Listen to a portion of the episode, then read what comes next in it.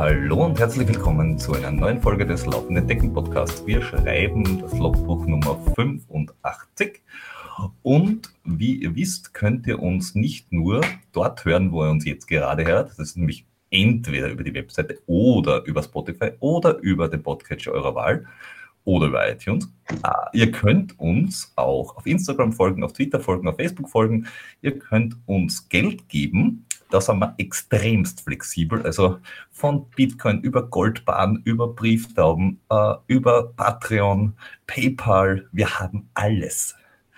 Ähm, wir haben auch einen Swag-Shop, also unter laufenden Deckend podcast.at slash swag oder slash shop könnt ihr ganz viele tolle Dinge von uns äh, kaufen. Man munkelt, dass die Laufshirts und die Beanies extrem cool sind. Äh, haben wir für euch schon getestet. Also deckt euch ein mit Merchandising. Wenn ihr Fragen, Ideen, Feedback habt, senden Sie uns das. Wir beantworten das gerne. Außer in dieser Folge, da interessiert es uns nicht. Ähm, und Ihr findet alles Wissenswerte in den Show Notes. Die werden auch dieses Mal wieder sehr aufschlussreich werden mit äh, schönen äh, Fotos von noch schöneren Menschen. Weil dieses Mal sind wir nicht nur zu zweit, also der Flo und ich, sondern wir haben einen, besonders schönen Menschen da, der sein ganzes Leben lang versucht hat, die Grenzen seiner selbst auszuloten. Und es freut mich ganz besonders, äh, ihn willkommen zu heißen. Hallo Franz. Hallo, das ist aber schön. Ein wunderbares Willkommen und liebe Grüße aus Graz. Danke, dass ich bei euch sein darf. Danke. Ich habe auch was zu verkaufen übrigens. Ich habe auch einen Webshop. Oh, wunderbare Rad- und Sportklamotten von Franz Preis zu erstellen. Die auch werden, Die werden wir alle. Äh, wir verlosen jetzt gleich mal ein Radtrikot, damit, wir gleich, damit ich gleich mal die Bonuspunkte der Sympathien abstaue wieder. das machen wir. Ich glaube, ich habe auch wissenschaftliche Studien gehört, die belegt haben, dass äh, Swag von uns oder von dir schneller macht und schöner. Richtig, richtig. Also auf alle Fälle schöner, schneller, weiß ich nicht. Länger und schöner. Ja. Also, liebe, liebe Jungs, ihr habt gehört, die Radlkurs machen auch länger. Jetzt schnell zugreifen. Ähm, willst du es einfach so verlosen oder machen wir irgendwas Spezielles? Ja, wir, natürlich machen wir was Spezielles. Aber ja. ich muss mir das jetzt der Stegreif nur überlegen. Also während des Gesprächs wird sicher eine spezielle Idee für spezielle Menschen oder ein spezielles Trikot kommen. Hervorragend, das machen wir. So, wer den Franz noch nicht kennt, der Franz Preis äh, kommt aus der Steiermark und hat offenbar auch aus dem Zauberbrunnen der äh, Extremradfahrer getrunken, äh, getrunken weil in der Steiermark gibt es irgendwo ein Nest. Äh, das hat irgendwie angefangen, glaube ich, mit dem Herrn Fasching und seitdem hat er irgendwie, weiß ich nicht, kleine Wundertütchen verteilt wie der Miraculix und die sprießen dort äh, aus dem Boden hervor und fahren halt einfach so lang, bis ein Ozean da ist oder ein anderer Ozean oder das Wochenende um ist. Also es wird einfach ewig lang gefahren aber du hast ja nicht nur das gemacht, du hast ja früher schon ganz viele andere Dinge auch getan. Vielleicht gibst du uns einen, Überblick, was du jetzt so gemacht hast.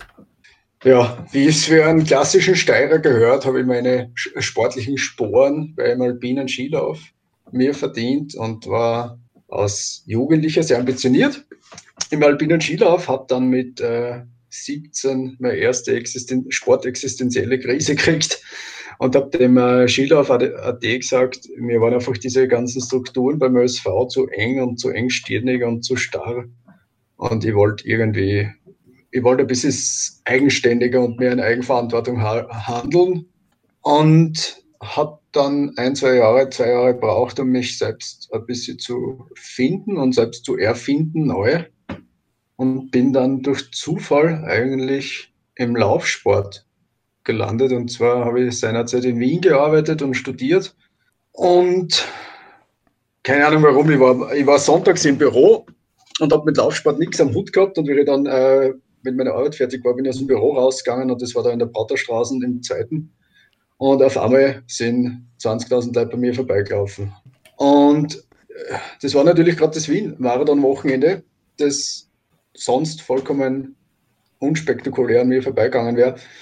Und ich habe mir das Treiben dann angeschaut und bin dann mit der U-Bahn zum Rathausplatz gefahren, Heldenplatz, Zieleinlauf und äh, war begeistert von der Atmosphäre, war begeistert von diesem äh, Ausdruck in den Gesichtern der Athleten zwischen äh, Verzweiflung, Freude, Glück und Ermüdung. Also es war so ein spezielles, wenn man die, die Leute angeschaut hat, war jetzt ein spezieller Ausdruck in ihrem Gesicht zu erkennen. Und ich habe gedacht, das muss ja irgendwie cool sein, selbst einmal sowas zu tun. Und das war im äh, Mai 1999 und ja, dann ist relativ schnell gegangen, dann bin ich eigentlich äh, im Juni 99 den Grenzstofflauf gelaufen, im Oktober dann schon Graz. Und Moment, ich habe kurz unterbrechen. Du hast, bist Ski gefahren. Da mhm. muss man dazu sagen, du bist durchaus exzessiv Ski gefahren. Also du warst jetzt nicht jemand, der zweimal die Wochen trainiert hat, sondern wahrscheinlich eher so vier, fünfmal die Wochen und das über 10, 15 Jahre. Ja, ich war 1994 sogar, habe ich jetzt einmal in der ÖSV-Datenbank gesehen, österreichischer Meisterschaft, in der, äh, österreichischer Meister in der Kombination und im Slalom in Gaschuren. Wo ist denn das? In Vorarlberg im Montafon. Danke.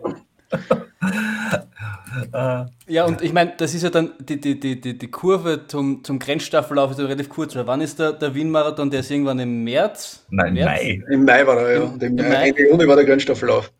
Genau, und der Grenzstaffellauf, das ist ja der, der Peter und ich haben ja schon davon berichtet, das war ja, wo der Peter so grandios eingegangen ist. Das mhm. sind ja, ich meine, offiziell, glaube ich, sagt er, er ist 52 Kilometer, aber es ist, glaube ich, äh, eine der größten Lügen der, der, der, der, der Laufgemeinschaft, weil irgendwas ist er, wirklich, ist er 49 oder so. Naja, er war mal 54 und dann hat irgendein Bauer quasi nicht mehr das Durchlaufrecht genehmigt. Und deswegen mhm. haben sie jetzt da im Endeffekt die Strecke umgelegt und jetzt ist er knapp unter 50. Ja, die Strecke variiert immer ein bisschen, weil sie natürlich auch mit äh, Wegerechten und dann werden wieder Holzschlägerungen und so. Also es, es variiert zwischen 50 und vielleicht ja. 52. Aber, aber nochmal, du bist im Mai aus dem Büro gegangen, bist, hast nichts gemacht und bist mhm. im Juni den Grenzstaffellauf gelaufen.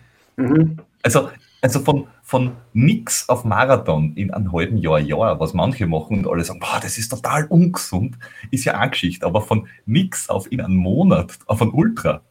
naja, also re retrospektiv sagen, äh, gesagt muss ich mir eingestehen, es war eh nicht schlau und es war nicht gesund. Also es hat damals einen sehr populären Läufer gegeben, der in der Szene anerkannt war, das war der Jürgen Blechinger, selbst der Steirer, studierter Psychologe und der war damals in aller Munde. Den hat man einfach gekannt in Österreich. Der hat damals eine Marathon-Bestzeit von 2,30 gehabt. Und äh, das ist ein gebürtiger Mürztaler. Und ich habe den angerufen und habe gesagt, du, äh, ich hätte gern, dass du mich trainierst. Und der war zuerst ein bisschen skeptisch und hat gesagt, ja, dann kommst du nach Graz und machst einfach das mit, was ich mit dir mache. Und äh, ich warte aber nicht auf die. Und so hat es dann eigentlich begonnen, dass ich da gleich meinen Crashkurs in Sachen Langstreckenlauf gehabt habe, weil Eben, äh, der Jürgen war da sehr erbarmungslos. Also entweder bist du mit ihm mitgerannt oder du bist irgendwie halt alleinig auf weiter Flur gewesen und hast selber schauen müssen, wie du wieder heimkommst. Was blöd war, weil meistens war man mit seinem Auto auch noch unterwegs. Wenn ich dann auf der Weine wieder gestanden bin und der Jürgen war mit dem Auto schon längst weg. Also. Das heißt, er hat nicht einmal beim Auto auf dich gewartet? Nein, das war schon eine harte Schule mit ihm. Also er hat mir das auf klipp und klar gesagt. Er hat gesagt, also er, er war damals wirklich im Marathon-Training. Er ist wirklich, wirklich sehr gute Marathons gelaufen oder sehr gute 10.000 Meter Läufe und er hat auch gesagt, er hat keine Zeit und keinen Bock, dass er irgendwie die Zeit verplempert mit mir. Also ich habe dann wirklich einen Crashkurs gemacht äh, und das ist dann auch alles eine Zeit lang gut gegangen in weiterer Folge, und darum möchte ich ja jeden von solchen Experimenten abraten. Äh, Natürlich hat dann auch, dadurch auch nicht aus, aus, Stahl bin oder aus Granit, bei mir dann auch alles angefangen zum Wehtun. Ich habe äh, von einer Plantarfaszitis bis zu äh, Traktusüberlastungen und letztendlich dann eh, was mich dann in weiterer Folge zum Radfahren braucht hat, äh, eine Marschfraktur im, in der Tibia gehabt, also einen Ermüdungsbruch im Schienbein. Und das war natürlich auch diese immense Steigerung des Umfanges und der Intensitäten innerhalb kürzester Zeit. Mhm. Was hat da, da, wie lange hat zum Beispiel bei dir so ein Plantar äh, Faszitis dauert? Weil der Jordi kämpft jetzt da seit wie lange? Fast ein Jahr. Ja, über ein Jahr. Ah, also ewig, auch ewig, aber es war schon auch ein bisschen noch, ja, 1999, 2000, 2001, das war schon eine, eine Szene auch noch, wo es halt dann mangels Wissen, da hast du halt irgendwie so lange Voltaren gegessen, bis es wieder vorbei war. oder irgendwelche anderen antiinflammatorischen Mittel, oder bist du halt so lange zum Arzt gerannt, bis der, der einmal dann sag mal, Cortison reingespritzt hat und da gesagt hat, machen Sie aber nicht mich verantwortlich, wenn Ihnen die Bandel alle abreißen. Okay. Aber es war schon noch, äh, ja, das Medium Internet wurde noch nicht so genutzt wie jetzt zur Informationsbeschaffung und du hast da dann halt irgendwelche lokalen Helden gesucht, denen du nachgeeifert hast und auf, auf Biegen und Brechen äh, probiert, irgendwie damals war auch noch das, das je mehr man trainiert, desto, desto besser. Also ja. da war eher äh, Quantität vor Qualität. Ja. Aber be bevor, bevor, Entschuldige, bevor wir jetzt, was mich noch interessiert wie ist er dann eigentlich gegangen bei dem ersten Grenzstaffellauf? Weil ich meine, du hast dich da wahrscheinlich jetzt vollends in das Training gestürzt, aber es war ja trotzdem nur ein Monat ungefähr Zeit, bis, bis, der, bis der, der, der 50-Kilometer-Lauf angestanden ist. Äh, ich glaube, damals war, also meines Erachtens nach habe ich den gar nicht so schlimm gefunden, weil ich da wirklich hypermotiviert war ich habe ich hab das Feitsch, ich bin immer für den WSV Feitsch Alpin Ski gefahren und da hat man bekannt und alle Trainer und alles. Ich glaube, das war auch ein, ein ganz wesentlicher Vorteil, dass da halt so ein Endorphin- und Dopamin-Flash gekommen ist, weil ich halt auch unterbewusst denen was beweisen wollte. Mhm. Also, das ist also eine Mischung aus, aus jugendlichen Irrsinn gepaart mit äh, ja, dem Gefühl, anderen irgendwas ja, zu beweisen. Das ist halt, mit Glück ist es gut gegangen. Aber es war nicht so schlimm. Also es war wirklich jetzt nicht ein dramatisches Erlebnis. Ja. Aber ich, ich denke mal, das ist, ja, das ist ja immer wieder auch das, was, was eigentlich einen Ultraläufer oder einen erfolgreichen Ultraläufer dann irgendwie auszeichnet, aber was auch gleichzeitig irgendwie seine größte Schwäche ist. Weil genau dieser, dieser, dieser Ehrgeiz oder dieser, diese Sturheit, wenn du das jetzt negativ auslegst, ist ja das, was, was dich dann dazu bringt, dass du eben so Dinge wie Race Across America dann im Endeffekt irgendwann einmal machst aber es ist genauso das, was dich, wenn's, wenn das Ganze negativ wird, dich genauso dann irgendwie zu den, zu den großen Verletzungen führt. Weil du denkst, du musst irgendwie mit dem Kopf durch die Wand, oder? Das ist richtig, ja. Also das würde jetzt auch einmal so einfach kommentarlos stehen lassen, das ist schon richtig. Äh, Fokussierung, also der Grad zwischen einem gesunden Maß an Fokussierung und einem ungesunden Maß an Sturheit ist natürlich ein sehr schmaler. Man bewegt sich da in einer Grauzone. Und äh, extreme Belastungen sind auch ähm, nicht immer gesund und ja, e lassen wir das mal so stehen. Also äh, es ist ein schmaler Grad zwischen Irrsinn und äh, Vernunft. Ja, es ist eh schwierig. Ich denke mir immer, was ist normal und will man zwingend immer normal sein, muss, muss zwingend immer alles gesund sein, das ist eh. Ja, und das verschiebt sich natürlich auch äh, von der Titulierung her die Grenzen ein bisschen. Natürlich ist für mich jetzt sehr vieles, was für einen 10 Kilometer äh, Freizeitsportler abnormal ist, ist für mich schon normal. Also für mich ist jetzt zum Beispiel 50 Kilometer im Trainingsrennen nicht was Extremes. Da würde ich jetzt nicht sagen, ich habe halt eine extreme Leistung vollbracht. Mhm. Aber da verschieden sich halt schon auch ein bisschen die, die Zugänge. Und das ist richtig, weil wenn, wenn der Peter sagt, er wird trainieren, ist das für ihn schon extrem. Also das, das, das, das, da sind die Grenzen halt ganz unterschiedlich.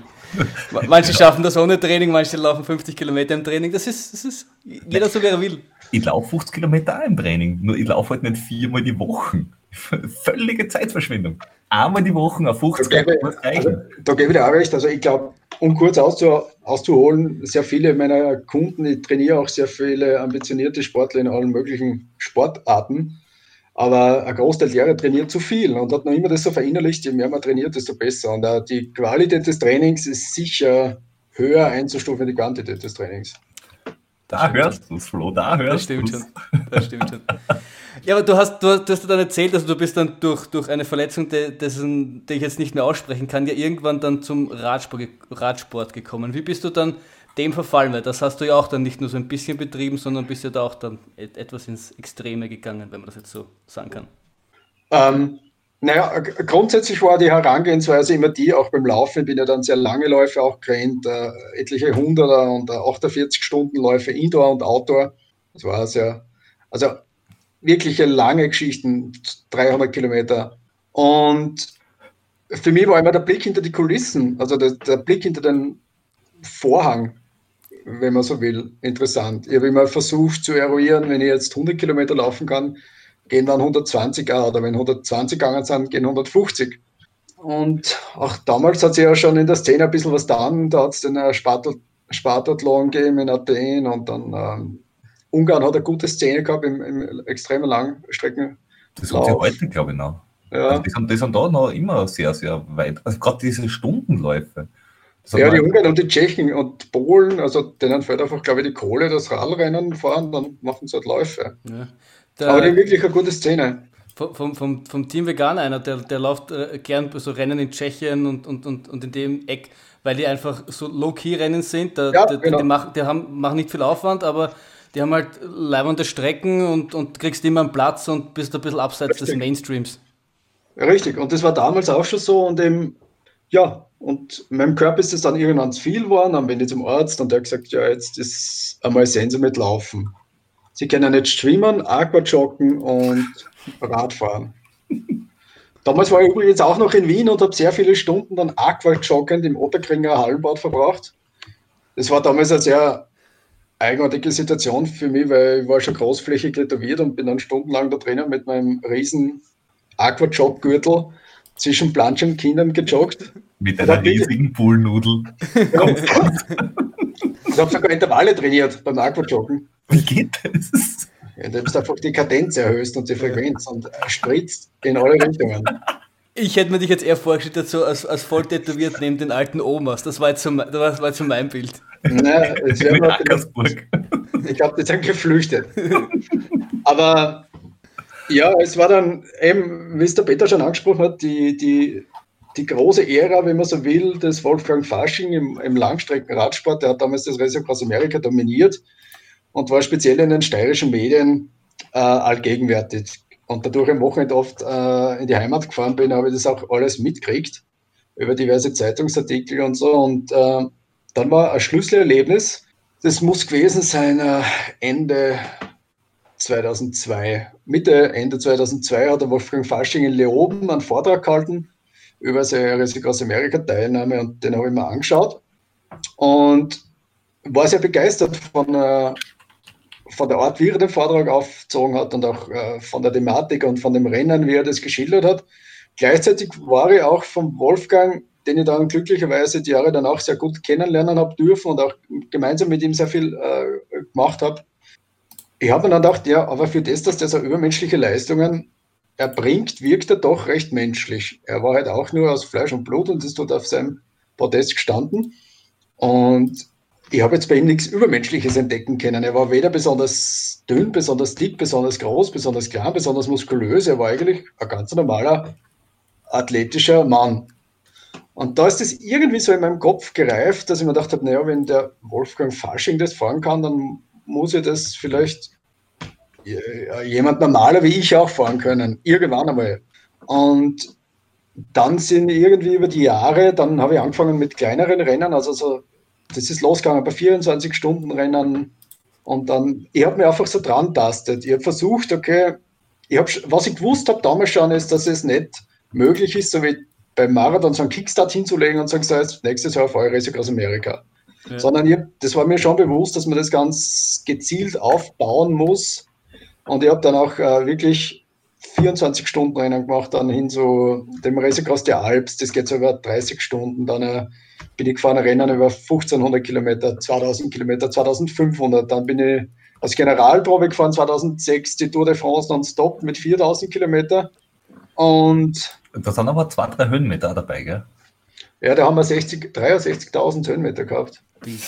Nur, nur damit das die Zuhörer ein bisschen verinnerlichen. Also 63.000 Höhenmeter, das war dann halt so ein paar Mal den Mount Everest auf, so achtmal. Ja. Richtig. Also, das war ein ganz ein lustiges Rennen. Das ist in Holland gestartet, hat aber leider nur dreimal stattgefunden, weil äh, die Teilnehmerzahl doch recht beschaulich war. Aber Gibt's es, gibt es leider nicht so viele Leute, die sich das mal so nebenbei an einem Wochenende antun wollen, wollen würden.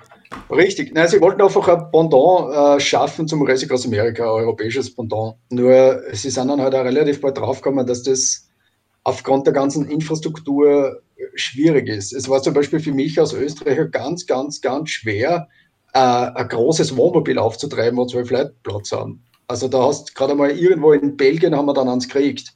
Mhm. Und in Amerika kriegst du sowas in jedem Hauseck. Also, naja, und auch die, die Breite der Straßen, und wir waren dann in Südfrankreich, da sind auf Straßen so breit wie ein Feldweg. Also es war einfach, ich glaube auch für die Veranstalter sehr schwierig, auch mit den ganzen Behörden länderübergreifend es war sehr schwierig, da einen Modus operandi zu finden, der das Rennen dann, glaube ich, auch äh, längerfristig äh, finanziell ja. Äh, lukrativ macht für diejenigen, die es veranstaltet haben. Ich, ich kenne das nur, ich habe das ja mal, Entschuldige, ich habe das ja. ja. mal gehört, es, es gibt ja auch diese, diese Trans, Transläufe, wo du quasi quer durch Europa laufst und, und mhm. selbst, selbst die haben ja irrsinnige Probleme mit, mit diesem ganzen logistischen Aufwand, weil das halt über mehrere, mehrere Länder geht und so. Und da ist halt mhm. Amerika halt einfach einfacher, kann ich mir vorstellen. Ich meine, ich weiß nicht, wie das dann das bei denen mit Bundesstaaten so ist, weil da gibt es ja noch Bundes, auf unterschiedliche Gesetze pro Bundesstaat und so. Aber ich, es ist aber schon sicher ein gewisser Vorteil. Das ist einfacher. Du hast ein Land, du hast einmal Roaming, du hast äh, einen Telekommunikationsanbieter. Das war damals auch alles sehr schwierig mit Holland, Belgien, Luxemburg, Frankreich. Äh, also, also wie gesagt, Geschichten und so. Ja, sie haben es ja. versucht, das Rennen auf die Beine zu stellen. Dreimal ist es ihnen gut gelungen und es war ein cooles Rennen. Und für mich gleichzeitig die Generalprobe ich habe das damals in neun Tagen und ein paar Stunden absolviert und für mich war dann zu dem Zeitpunkt klar, 2006, dass ich das Risiko aus Amerika fahren möchte. Ich war dann auch schon qualifiziert. Ich habe mich beim Rennen in den USA beim Furnace Creek 508 in Kalifornien qualifiziert. Und wenn du so einen Ram Qualifier absolviert hast, hast du dann zwei Jahre Zeit, um am Rennen teilzunehmen, sonst verfällt es wieder. Und dann habe ich mich mit meiner Frau hingesetzt und mit meinem Geschäftspartner und habe gesagt, okay, jetzt äh, 2008 werde ich 30. Das wäre irgendwie stimmig, so mit 30 reise aus Amerika zu fahren und mal schauen, ob das realisierbar ist. Finanziell auch realisierbar. Das war damals auch noch eine große Unbekannte. Naja, was, was, was, was, also mit was muss man denn rechnen? Weil beim, beim Laufen sagst du, oh, ich laufe halt jetzt 24 Stunden, 48 Stunden, weiß ich nicht. Du laufst, äh, von mir aus laufst du zwei Wochen lang durch, völlig wurscht aber der Aufwand, den du betreibst, ist grundsätzlich relativ überschaubar. Wenn es an einer Stelle ist, ist es sowieso logistisch easy. Wenn du von A nach B gehst, dann brauchst du halt eine Crew, die irgendwie beim, bei, bei, wenn du jetzt am Back, äh, beim Back, äh, wie heißt der, beim äh, Badwater Ultra mitmachst, dann musst mhm. du ja zwei Teams und so weiter und so fort. Aber im Endeffekt ist es viel weniger Equipment. Weil beim Radfahren, ist. Radfahren ist, ja, ist ja vom Equipment teuer, ist vom Ersatzteile teuer, ist vom Fliegen teuer, ist von. Es ist teuer. Mit wie viel musst du da ungefähr rechnen, dass du sagst, einmal möchte ich da mitmachen, ich habe gerade zu viel Geld. Was, kost, was kostet das von Anfang bis Ende? Ohne also es, es ist wie überall im Leben. Also du kannst alles natürlich bis zum Exzess aufblasen, aber eine, eine klassische Teilnahme, äh, ich würde sagen, unter 20.000 Euro ist nichts. Und nach oben hin ist dann relativ breit gesteckt. Also ich war 2012 beim Race Across America mit 16 Personen und drei Autos. Da kostet es dann ein 30er, 35. Und ansonsten war ich immer mit äh, 10 bis 12 Personen und äh, einem Wohnmobil und zwei Autos. Und dann ist so immer so zwischen 20 und 25.000 Euro exklusive Material. Äh, das rechnet es da nicht mit rein. Und was, was, was, 10 bis 12 Leute, was, das, das sind ja wahrscheinlich Ärzte, Physios oder was, was, was, was, für, was für unterschiedliche Typus an, an, an äh, Crew braucht man da jetzt, wenn man so ein Rennen machen will? Also ich habe schon immer mitgehabt, also Israel Groß Amerika schreibt da niemanden vor. Du kannst mit, was, was ich was, einer, einer Runde Heimgärtner anreisen. äh, ich habe versucht, dass ich, also ich habe immer einen Arzt mitgehabt, ich habe immer einen Physio mitgehabt, ich habe immer Diätologie mitgehabt, also Ernährungswissenschaft das war mir ganz wichtig und ich habe immer einen gelernten Radmechaniker mitgehabt. Also nie irgendwen, der jetzt so hobbymäßig ein bisschen schraubt, sondern wirklich einen Zweiradmechaniker. Das waren die vier Posten, die mir ganz wichtig waren. Dann äh, meine Frau als Teamchef, das war auch immer ganz wichtig, weil die ja die Finanzen im Hintergrund geschaukelt hat, weil für mich ist als Athlet das dann auch eine belastende Situation ist, wenn du am Radl sitzt und weißt, dass jeder Tag äh, 4000 Euro kostet. Also da da braucht schon eine Vertrauensbasis zu jemandem, der auch deine Finanzen regelt, weil das Leben bleibt ja nicht stehen beim Reise aus Amerika, das Leben geht ja weiter. Und die Visa-Abrechnung trudelt, ob es jetzt Erste wirst oder Letzter, trotzdem am Monatsende in deinen Postkasten. Also das waren die fünf wichtigen Positionen. Dann habe ich noch meistens geschaut, dass ich einen Fotografen dabei habe oder jemand, der sich eben um Promotion, Medien und äh, Aufbearbeitung des Rennens kümmert. Und der Rest ist einfach äh, ja, äh, das sind flexible Menschen, die teamfähig sind und die alle anderen Aufgaben übernehmen, wie Kochen, Autofahren, äh, Rennlogistik. Ja, und ich, ich denke mal, es ist, also das klingt jetzt wahrscheinlich einfach oder so, aber die, die, die, wenn ich Arzt bin oder Physiotherapeut oder was auch immer, ich meine, man muss, ja, man muss dich ja quasi sieben oder ich weiß nicht, wie, wie, viel, wie viel du dann im Endeffekt äh, gebraucht hast, acht, zehn, zwölf Tage, keine Ahnung, äh, mhm. äh, muss man sich ja quasi ständig um dich kümmern. Das ist ja, ist ja, ist ja ein Knochenjob eigentlich, die, die, die Zeit da, man, wenn man Crew ist, oder? Ist also, es, ja, definitiv. Also das ist, das führt auch immer zu großen Spannungen in der Crew. Oder generell, für die Crew an sich ist das Rennen sicher nicht wesentlich einfacher wie für den Athleten, weil äh, du bist halt schon auf sehr engen Raum mit Menschen, die du nicht kennst äh, und, und es ist sehr viel Stress, es ist wenig Schlaf und das haben mir immer wieder die Erfahrung gemacht, dass das natürlich äh, unterschätzt wird. Äh, es fallen dann irgendwann einmal die Masken und Barrieren auch, wenn, wenn dann die Nerven blank liegen und du musst halt ja, du brauchst halt auch wirklich Leute drinnen, die sich äh, dem Teamgefüge widmen und schauen, dass sie das ein bisschen ausgleichen und ausgleichen, dass Puffer wirken und schauen, wo Konflikte entstehen könnten. Und wir haben auch dann immer wieder die Crew umstrukturiert, weil dann äh, der, der sowieso draufgekommen ist, er halt jetzt nicht mehr mit der so und so im Auto aus, weil die schnarcht und, und es sind dann einfach so Kleinigkeiten, die ja. anscheinend die Menschen dann wirklich auf die Palme treiben. Ja, wenn, wenn man einfach, wenn Schlafentzug dazu kommt, dass der, der, der sagt mir wie, wie, beim, wie beim Ultralaufen, wenn du irgendwie, wenn du alles weggerissen bekommst, was, die irgendwie, was du aufbaust die ganze Zeit, weil du halt einfach körperlich am Ende bist, dann kommt so ein bisschen auch dein wirkliches Ich, ich durch. Richtig, absolut, ja. Und das ist halt sehr monoton auch für die Betreuer. Es wird halt gern so als, als äh, Abenteuerreise mystifiziert, aber es ist halt wirklich, du sitzt in einem Auto und fährst hinter einem Radfahrer nach der ab dem zweiten Tag äh, tendenziell schlecht gelaunt ist und immer schlechter gelaunt wird. Also,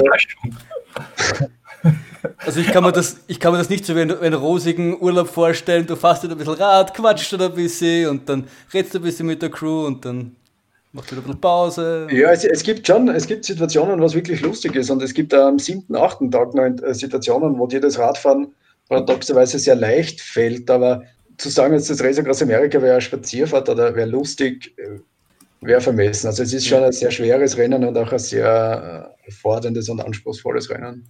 Was, Würdest was, du, also, was mich interessieren würde, ist, ähm, wenn du wenn, wenn du da unterwegs bist, was für ein Typ Radfahrer bist du? Brauchst du für Betreuung? Dass du sagst, hey, ich brauche jetzt jemanden hinter mir, der mir mit, mich mit mir Musik zuballert, der mit mir redet, der mir die ganze Zeit irgendwelche lustigen Dinge erzählt?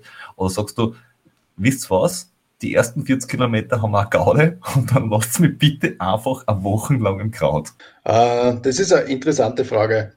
Ich, ich, das variiert sehr stark. Also dadurch, dass das Rennen ja so lang dauert, hat das auch was mit der Tagesverfassung zu tun ein bisschen so wie im Alltag. Du hast Tage, was dir gut geht und Tage, was dir weniger gut, Tag, gut geht.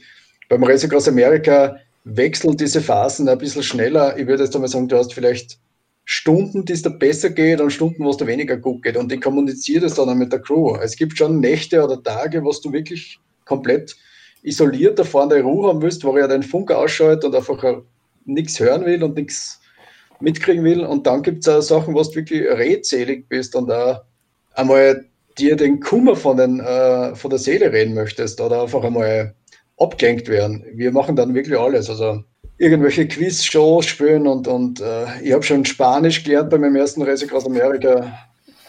Also wirklich Vokabeln gelernt. Ich habe da ein Mädel gehabt, die hat fließend Spanisch gesprochen und die hat mir dann einfach äh, alles spielerisch erklärt. Bei jeder Stopptafel die Farben dazu, was, was heißt rot, was heißt grün, was heißt gelb, was heißt Ampel, was heißt Stopptafel.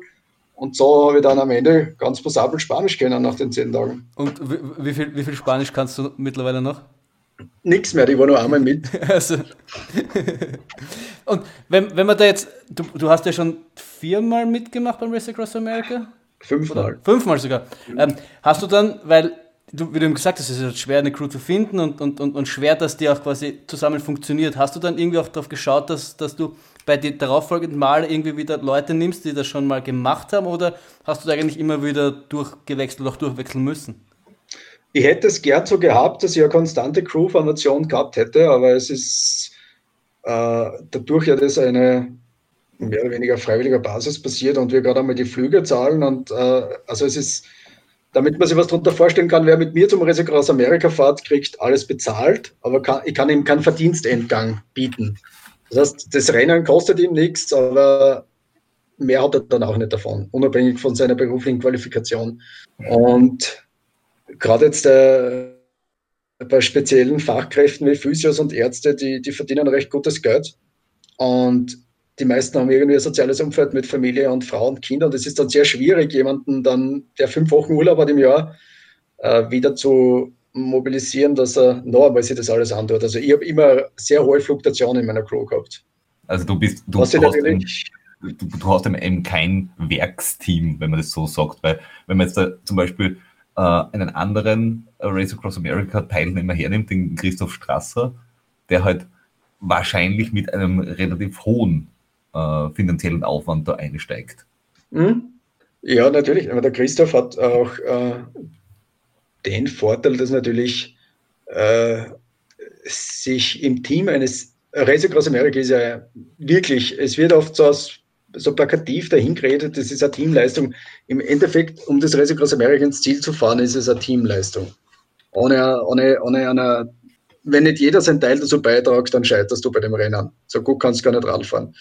Und natürlich hat der Christoph den Vorteil, dass äh, als permanenter Siegfahrer natürlich auch äh, für jeden Ort interessant ist. Und das, das ist ja so eine eingespielte Geschichte. Also die, ich glaube, die sehen sie ja als integraler Bestandteil seines Teams. Und das ist, das ist gar nicht der Christoph Strasser, der das Ram gewinnt, sondern das Team Christoph Strasser, die seit äh, zehn Jahren benannt sind und die das Rennen gewinnen.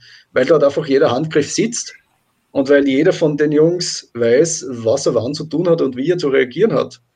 Und das ist natürlich ein entscheidender Vorteil, speziell dann, wenn es äh, zu Situationen kommt, wo es eben schwierig wird. Solange mhm. alles äh, wie im Schnürchen äh, läuft, dann ähm, geht es eh jedem ganz gut. Aber wenn natürlich dann die Probleme eintreten, die jeder hat dort bei dem Rennen, körperlicher Art und mentaler Art, dann, wenn es dort ein fundiertes, geschultes und einsatzbereites Team zurückgreifen kannst, dann hast du äh, einen entscheidenden Vorteil und dann kannst du das Rennen auch gewinnen. Ja, der, der Christoph hat ja irgendwann einmal gesagt, bei einem, ich glaube, bei einem Vortrag oder so, er hat gesagt, bei dem Race Across America von den Top 10, Top 15 Leuten, die ins Ziel kommen, ist jeder fähig, das Ding zum Gewinnen. Der, der einzige Unterschied ist, ob das Team, wie das Team funktioniert quasi.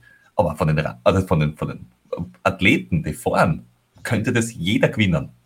Ja, das könnte man jetzt vielleicht mit einer Klammerbewegung, Bemerkung so sagen. Ja. Die Klammerbemerkung wäre natürlich, wenn der Christoph nicht am Start steht. Der Christoph hat schon äh, spezielle physiologische und psychologische Voraussetzungen, glaube ich, die nicht jeder Athlet hat. Aber sagen wir so, wenn er nicht am Start steht, hätte jeder die Möglichkeit, es zu gewinnen. Ja. Weil ich meine, er gewinnt bei, ja. Ihm passt, bei, ihm passt das Gesamtpaket. Er, er, er, ich bin jetzt kein Sportwissenschaftler und kein Sportarzt, aber er dürfte wirklich gute Physiologie haben. Ich habe ihn auch, äh, ich kenne ihn schon Jahre und ich kenne auch seinen sportlichen Werdegang und ich habe immer wieder Kontakt mit ihm und er dürfte euch diese Belastungen sehr gut wegstecken. Das kommt natürlich auch dazu. Also er, er hat halt einfach wirklich sehr gute Voraussetzungen für den Sport. Und mhm. das ist, ja, ich meine, beim, beim, beim letzten, wo er mitgemacht hat, da war er ja 700 Kilometer, oder da war er ja, also er, gewinnt das ja nicht nur bei, bei ein bisschen was, selbst jetzt in, in, in Race Across America Dimensionen gesehen, sondern das sind ja schon, schon relativ deutliche Vorsprünge, die er da hat und das gewinnst du halt auch nicht einfach so. Ist es nur mein Gefühl von außen, so ein bisschen. Das ist richtig. Man, man muss halt auch sagen, dass es natürlich auch für die dahintergebliebenen ein bisschen frustrierend ist. Also ich glaube nicht, dass da jeder dann 100% rausholt aus sich weil es dann ja schon wurscht ist, ob es 300 Kilometer oder 400 oder 500 hinterm Christoph bist, weil ja keiner danach fragt. Also ich weiß nicht, ob es jetzt ganz aus meiner Warte, wenn ich jetzt an zweiter Stelle beim Race Across America bin und der Christoph ist nach sechs Tagen äh, 400 Kilometer vor mir, dann lasse ich es ein bisschen ruhiger angehen. Mhm. Weil dann sicherst du ein bisschen nach hinten ab und schaust, dass du den zweiten so Platz behältst. Also dann konzentrierst du eher, dass hinten keiner mehr kommt und ja. schaust, dass du den zweiten Platz hast. Wobei, bist ja, du bist ja in den Annalen des Race Across Americas ähm, wirst du ja auch immer ähm, sehr eigenwillig erwähnt. Also da gibt es Leute, die gewinnen und dann gibt es Menschen, die tun sie weh und fahren trotzdem weiter. Und beim, ich glaube, beim ersten Mal war es, glaube ich, 2008 oder so, mhm. ähm, hast du dir ja gedacht, einfach so ins Ziel kommen, gesund kann ja jeder. Das ist richtig, ja. Also 2008 habe ich wirklich ein Bravour-Kunststück geschafft und zwar auf einer geschätzt 15 Kilometer langen Geraden in New Mexico. Am helllichten Tag bin ich in das einzige dort stehende Verkehrsschild gefahren. Frontal. Wie schafft man das? Ich glaube, ich habe eingeschlafen, weil wir haben und das vergiss ich nie, sie haben mir, du bist wie die Wintersohn von Wolfgang Ambros vorgespielt, bei 40 Grad plus. Ich habe, glaube ich, schon, ich habe, ich habe in der, das war der dritte Tag und ich habe, glaube ich, in Summe 30 Minuten geschlafen gehabt. Also ich war schon recht müde und ich dürfte so eine Art von Sekundenschlaf gehabt haben oder äh, einfach eine gewisse Art von Unaufmerksamkeit und habe mir dann dort bei dem Sturz das Schlüsselbein gebrochen und ja, musste dann in die Klinik. Also das ist dann beim Racing Cross America ein ganz äh, strenger Prozess. Du musst dann die Race Officials rufen, die nehmen das dann zu Protokoll, wo du gestürzt bist. Ab dem Zeitpunkt kannst du die Strecke dann verlassen, wirst dann mit der Rettung ins Spital geführt und wenn du weiterfahren willst, dann muss die irgendwer wieder zu genau eben diesem Punkt hinführen, wo du vom Rad gestiegen bist und von dort darfst du dann weiterfahren. Und ja, das ist eben so gewesen. Wir sind dann eben äh, Röntgen gefahren und das Schlüsselbein ist eingerichtet worden und mit einem Verband fixiert. Und dann haben wir gesagt, wir probieren einfach einmal weiterfahren und schauen, ob da irgendwie was Dramatisches passiert, jetzt vom Schmerzlevel und vom, vom, von der Einschränkung durch die, durch die Verletzung, ob ich mich am Radl noch bewegen kann. Und das ist dann witzigerweise über die Tage gar nicht so schlecht gegangen.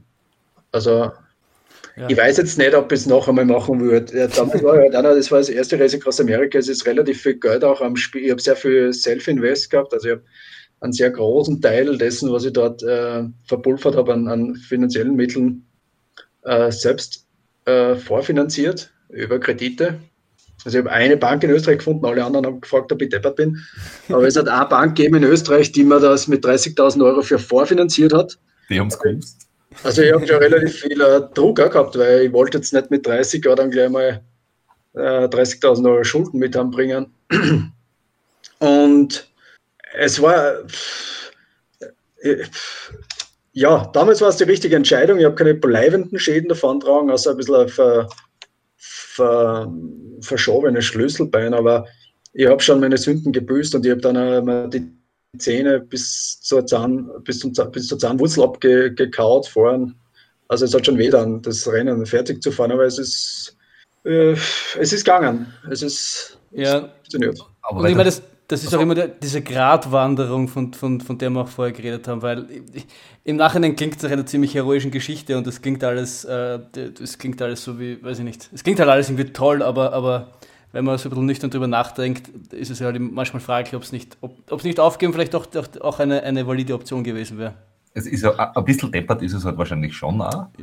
Ja. Äh, ja, ja, also es, es, es war vor Ort war es einfach ein sehr ein nüchterner Entscheidungsprozess. Also ich bin zu meinem Arzt gegangen und habe gesagt, du, wie ist der Status quo? Und er hat gesagt, ja, der Schlüsselbein ist gebrochen. Ich habe gesagt, was passiert, wenn ich weiterfahre? Dann hat er gesagt, dann wirst du sehr große Schmerzen haben. Dann habe ich gesagt, ja, kann das irgendeinen Schaden anrichten? Hat er gesagt, nein. Dann habe ich gesagt, und was ist, wenn die Norm stürzt? Dann hat er gesagt, ja, dann hast du wahrscheinlich einen Pneumothorax, weil er das gebrochene Schlüsselbein in die Lungen reinfährt. Dann habe ich gesagt, was passiert dann? Dann hat er gesagt, dann muss ich die beatmen. Dann habe ich gesagt, stirb ich dann? Und dann hat er gesagt, na. Und dann habe ich mir gedacht, okay, das ist jetzt irgendwie, wenn es Worst-Case-Szenario ist, dass mich mein eigener Arzt beatmen muss, dann kann ich mit dem Risiko leben. Und das war, das war dann wirklich eine sehr nüchterne Entscheidungsfindung. Und dann haben wir uns einfach von Tag zu Tag gehandelt und geschaut, ob das äh, irgendwie funktioniert mit dem Schmerzen. Und ja, das ist irgendwie gewöhnt man sich auch an solche Dinge dann. Aber und, ist, äh, Entschuldige, ist es aber nicht nur so, ist, ist also meine, meine, meine Vorstellung, ohne sowas jemals, jemals schon erlebt zu haben, aber es ist ja genauso, wenn du jetzt, wenn du jetzt lang laufst und, und hast ja auch oder, oder Etappenläufe, das, da, da, von daher kann ich das irgendwie, also das ist das, wo ich so ein bisschen nachvollziehen kann, ist, ich sage immer, du, du, du entwickelst dann einen gewissen Schmerz und über die Tage hinaus wird der Schmerz einfach nicht mehr oder auch nicht weniger. Das ist einfach der Schmerz und irgendwann akzeptierst du ihn einfach. Kann ich mhm. mir das ähnlich vorstellen, nur halt auf einem anderen Schmerzlevel? Ja, ähnlich. Man kann sich das ähnlich vorstellen, ja. Für mich ist immer wichtig, dass ich die Worst-Case-Szenarios weiß. Also, wenn ich jetzt äh, Gefahr gelaufen wäre, äh, dass, dass das bleibende Schäden wirklich verursacht durch eine Immobilität oder permanente Einschränkung. Aber wir haben einfach geschaut, okay, die Rotatoren passen, ich, ich kann das Schultergelenk ein bisschen rotieren. Wir haben gewusst, da ist jetzt nichts Dramatisches, dass ich dann den Rest meines Lebens einen steifen Arm habe, zum Beispiel. Mhm. Und genau jener Arzt, der mich damals eigentlich auch ermutigt hat, das Rennen dann doch noch einmal aufzunehmen und äh, ins Ende zu fahren, der hat mich dann 2009 rausgenommen, weil eben ich beim Knie Probleme gekriegt habe und wir haben dann drei Tage lang das Knie punktiert und äh, immer wieder Gelenksflüssigkeit rausgezogen, bis er dann gesagt hat, ich kann das nicht mehr länger vertreten. Wenn wir so weitermachen, dann äh, passiert irgendwas mit dem Knie, was der Leben lang nicht mehr los wirst. Und das sind für mich eigentlich die Entscheidungsparameter. Aber wer sagt, okay. entscheidest dann du oder entscheidet dann der Arzt, weil du einfach schon drei, vier, fünf Tage unterwegs bist und der Arzt entscheidet immer. Eben drum, weil du bist in der, in der Situation, bist du ja eigentlich gar nicht mehr Richtig. entscheidungsfähig, oder? Mhm. Richtig, ja. Also das entscheidet er. Und da ist, da ist auch quasi wichtig, dass, dass, dass vor allem der Arzt eine Vertrauensperson ist, weil, weil wenn unser Einsatz zum Arzt geht, man hört ja oft, dann laufen sie halt ein bisschen weniger oder so, aber der muss ja. dich wirklich verstehen und auch wirklich wissen, richtig, äh, wa, was du willst und, und, und, und was, was du erreichen willst, oder? Weil, wenn der einfach bei jeder Kleinigkeit sagt, äh, ja, dann hört auf zum Radfahren, dann ist er halt auch ein bisschen viel ja, das wär, Genau, das wäre beim Marisa Großamerika vielleicht auch nicht der richtige Arzt. Äh, ja, er sollte schon auch ein bisschen wissen, auf was er sich einlässt und ja, fachlich muss auch qualifiziert sein. Also einen Dermatologen brauche ich jetzt auch nicht unbedingt dabei. ja, auch, dann brauchst du wenigstens, wenigstens eine gesunde Bräune am Schluss. Ja, ja. Oder einen Zahnarzt. Also, es, gibt so Sachen, die, die sind da jetzt dann, die sind im Alltag zwar super und äh, God bless every Zahnarzt, aber wenn man jetzt aus Amerika vielleicht doch nicht. Ja. Aber ja, es muss schon auch ein Arzt sein, der sich ein bisschen weit rauslehnt, weil du bist auch als Arzt in einer äh, medizinischen Grauzone, weil wenn du einen Athleten hast, der am fünften Tag, er zwei Stunden geschlafen hat, in Summe gegen irgendeinen entgegenkommenden LKW fährt und verstirbt, dann wird die Staatsanwaltschaft in Amerika auch einmal sagen, okay, wer hat da die Verantwortung mit den Athleten gehabt? Mhm. Also es muss schon auch ein Arzt sein, der da sich dem Risiko auch bewusst ist, weil letztendlich irgendwo wird dann irgendwann ein Schuldiger auch gesucht werden falls was Dramatisches passieren sollte. Ja. Zwei Fragen dazu. Das erste ist, wie, wie ähm, darf überhaupt beim Race Across America ein Auto vor dem Athleten fahren oder muss es immer hinter dem Athleten fahren? Im Sinne von, dass, dass, dass, dass du quasi Gefahren vor, vorwegnimmst, dass wenn du siehst, oh, da vorne ist ein äh, eine riesige Fallgruben, da kommt der LKW-Zug entgegen oder da ist eine Parade oder keine Ahnung, irgendwas, dass du. Ja, nein, das Auto darf immer nur hinter dir fahren. Du darfst in keinster Weise irgendeine Art von, von Windschatten oder Abschirmung von, der, von vorne oder von der Seite in Anspruch nehmen. Okay. Egal was kommt. Also beim Racing Cross America gibt es ein paar sehr, sehr strenge Regeln, die werden auch exekutiert. Also das wäre so ein Kapitalverbrechen, wenn ein Auto Windschatten spenden würde oder auch nur Sicherheit geben würde, von vorne oder von der Seite. Aber, aber also, Getränke reichen und so von der Seite geht schon. Also genau, ja. dann um das, ist aber, auch, das ist auch tituliert, wie lange das, das Auto dann auf deine Höhe fahren darf. Mhm.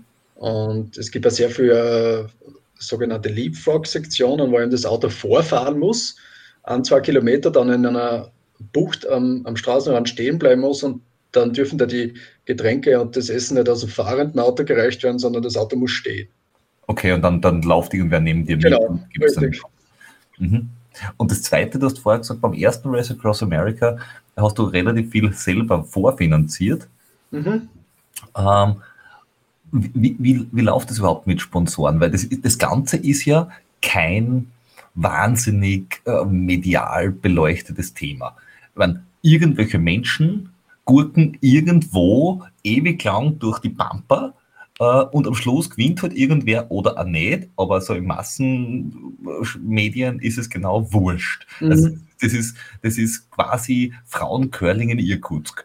So Richtig. ungefähr von der Gewichtung. Nur, welche Sponsoren findest du einerseits dafür?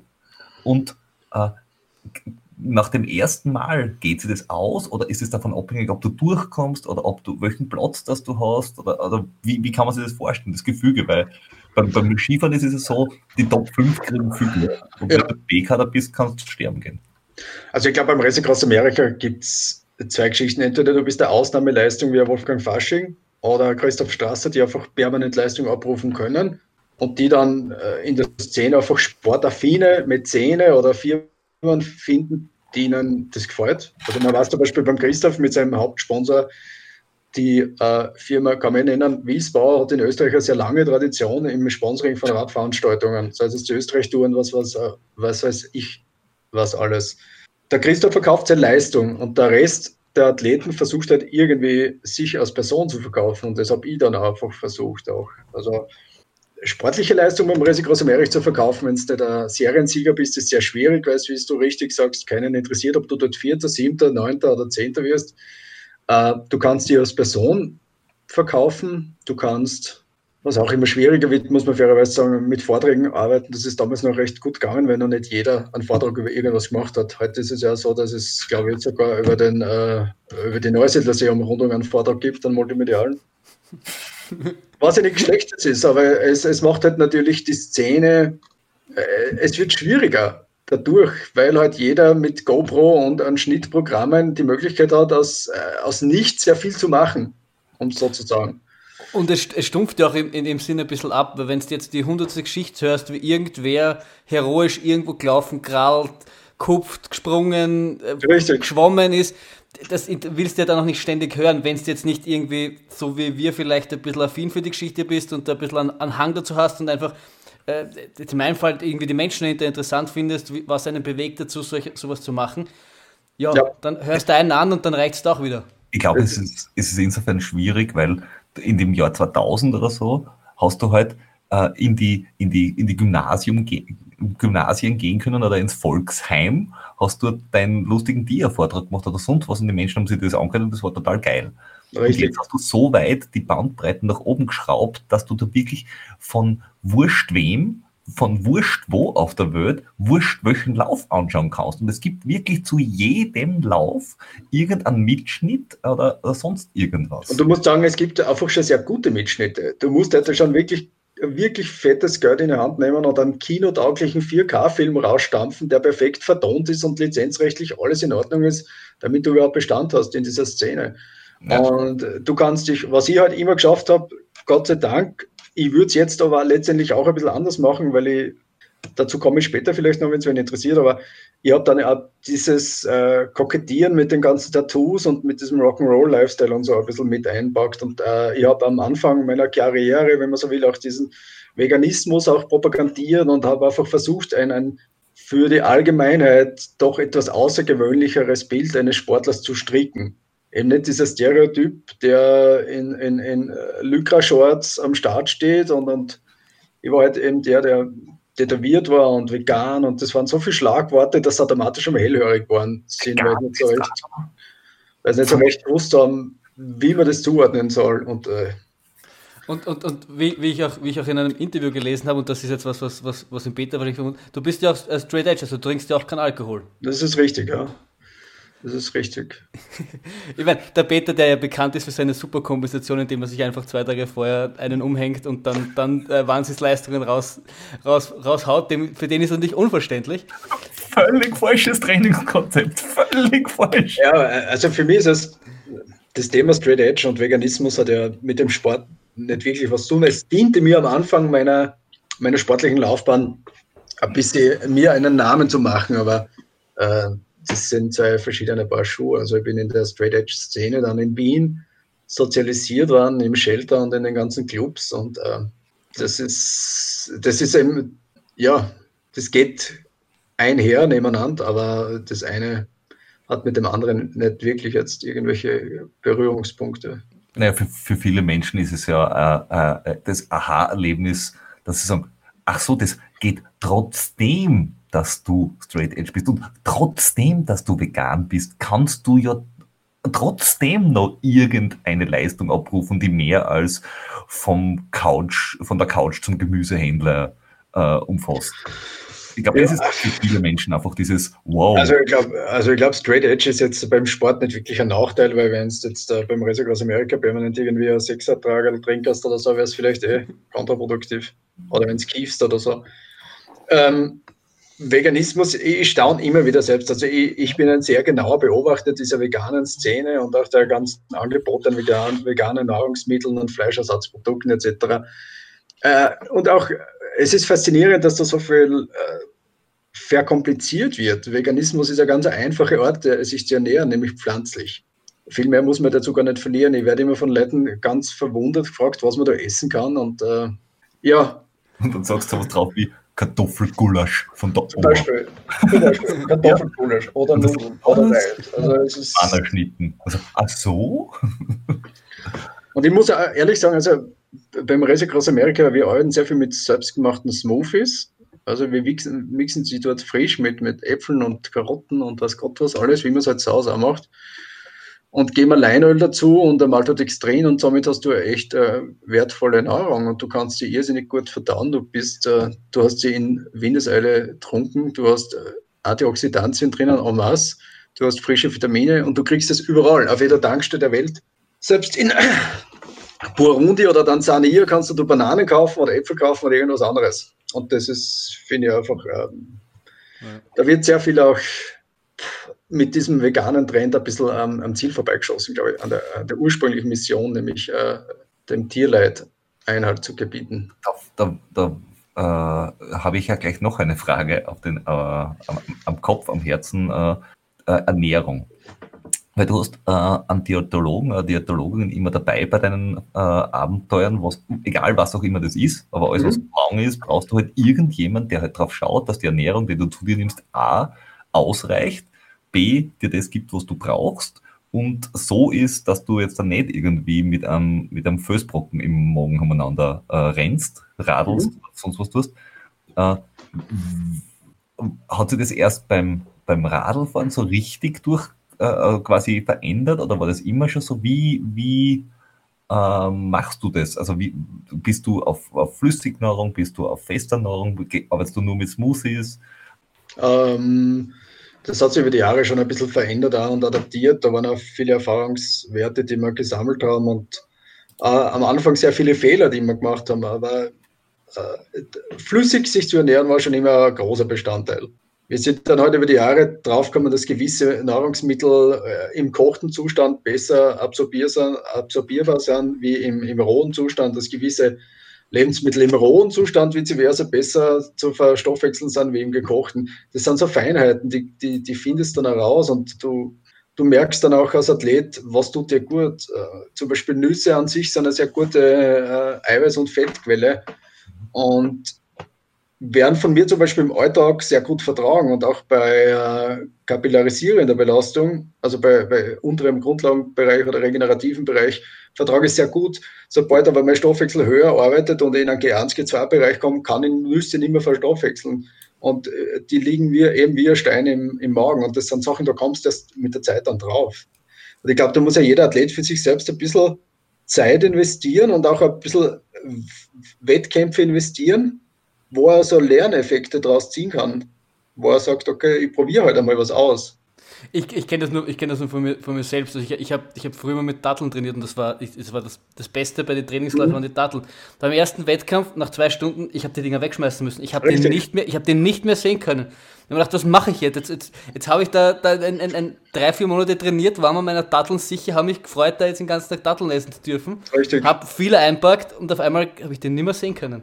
Das ist zum Beispiel für mich auch interessant, weil ja sowohl als auch, ich, ich bin ja nach wie vor am Rad unterwegs und auch als Läufer. Und beim Laufen ist ja die Haltung relativ aufrecht. Und beim Radfahren hast du diesen Knick, im, wenn man so will, genau im gastroenteralen Trakt. Und da ist wieder, also was ich beim Laufen essen kann, kann ich beim Radfahren nicht brauchen, weil es einfach von der Sitzposition und von der Körper, das passt einfach nicht. Ja.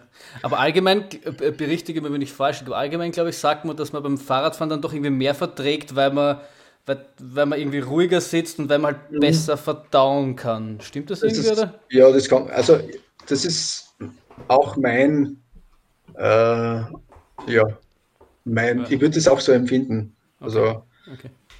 Grundsätzlich habe ich das Gefühl, dass man beim Laufen schon mehr noch darauf achten muss, welche Mengen man zu sich nimmt und wann man sie zu sich nimmt und in welchen Pulsfrequenzen vor allem, dass man die Nahrung aufnimmt. Das ist beim Radlfahren vielleicht ein bisschen einfacher, ja. Okay. Aber wie gesagt, um nochmal auf die Kerne Aussage zurück, beim Laufen zum Beispiel mache ich sehr viel, also mache ich 100% flüssig. Und wenn man jetzt so Maltodextrin-Gels, die es in allen Varianten gibt, äh, auch als flüssig tituliert, dann bin ich wirklich bei jedem Lauf 100% flüssig. Da nehme ich nichts anderes zu mir. Egal wie lang der Lauf ist, beim Radfahren ist es 80, 85 Prozent flüssig und 15, 10 Prozent solid.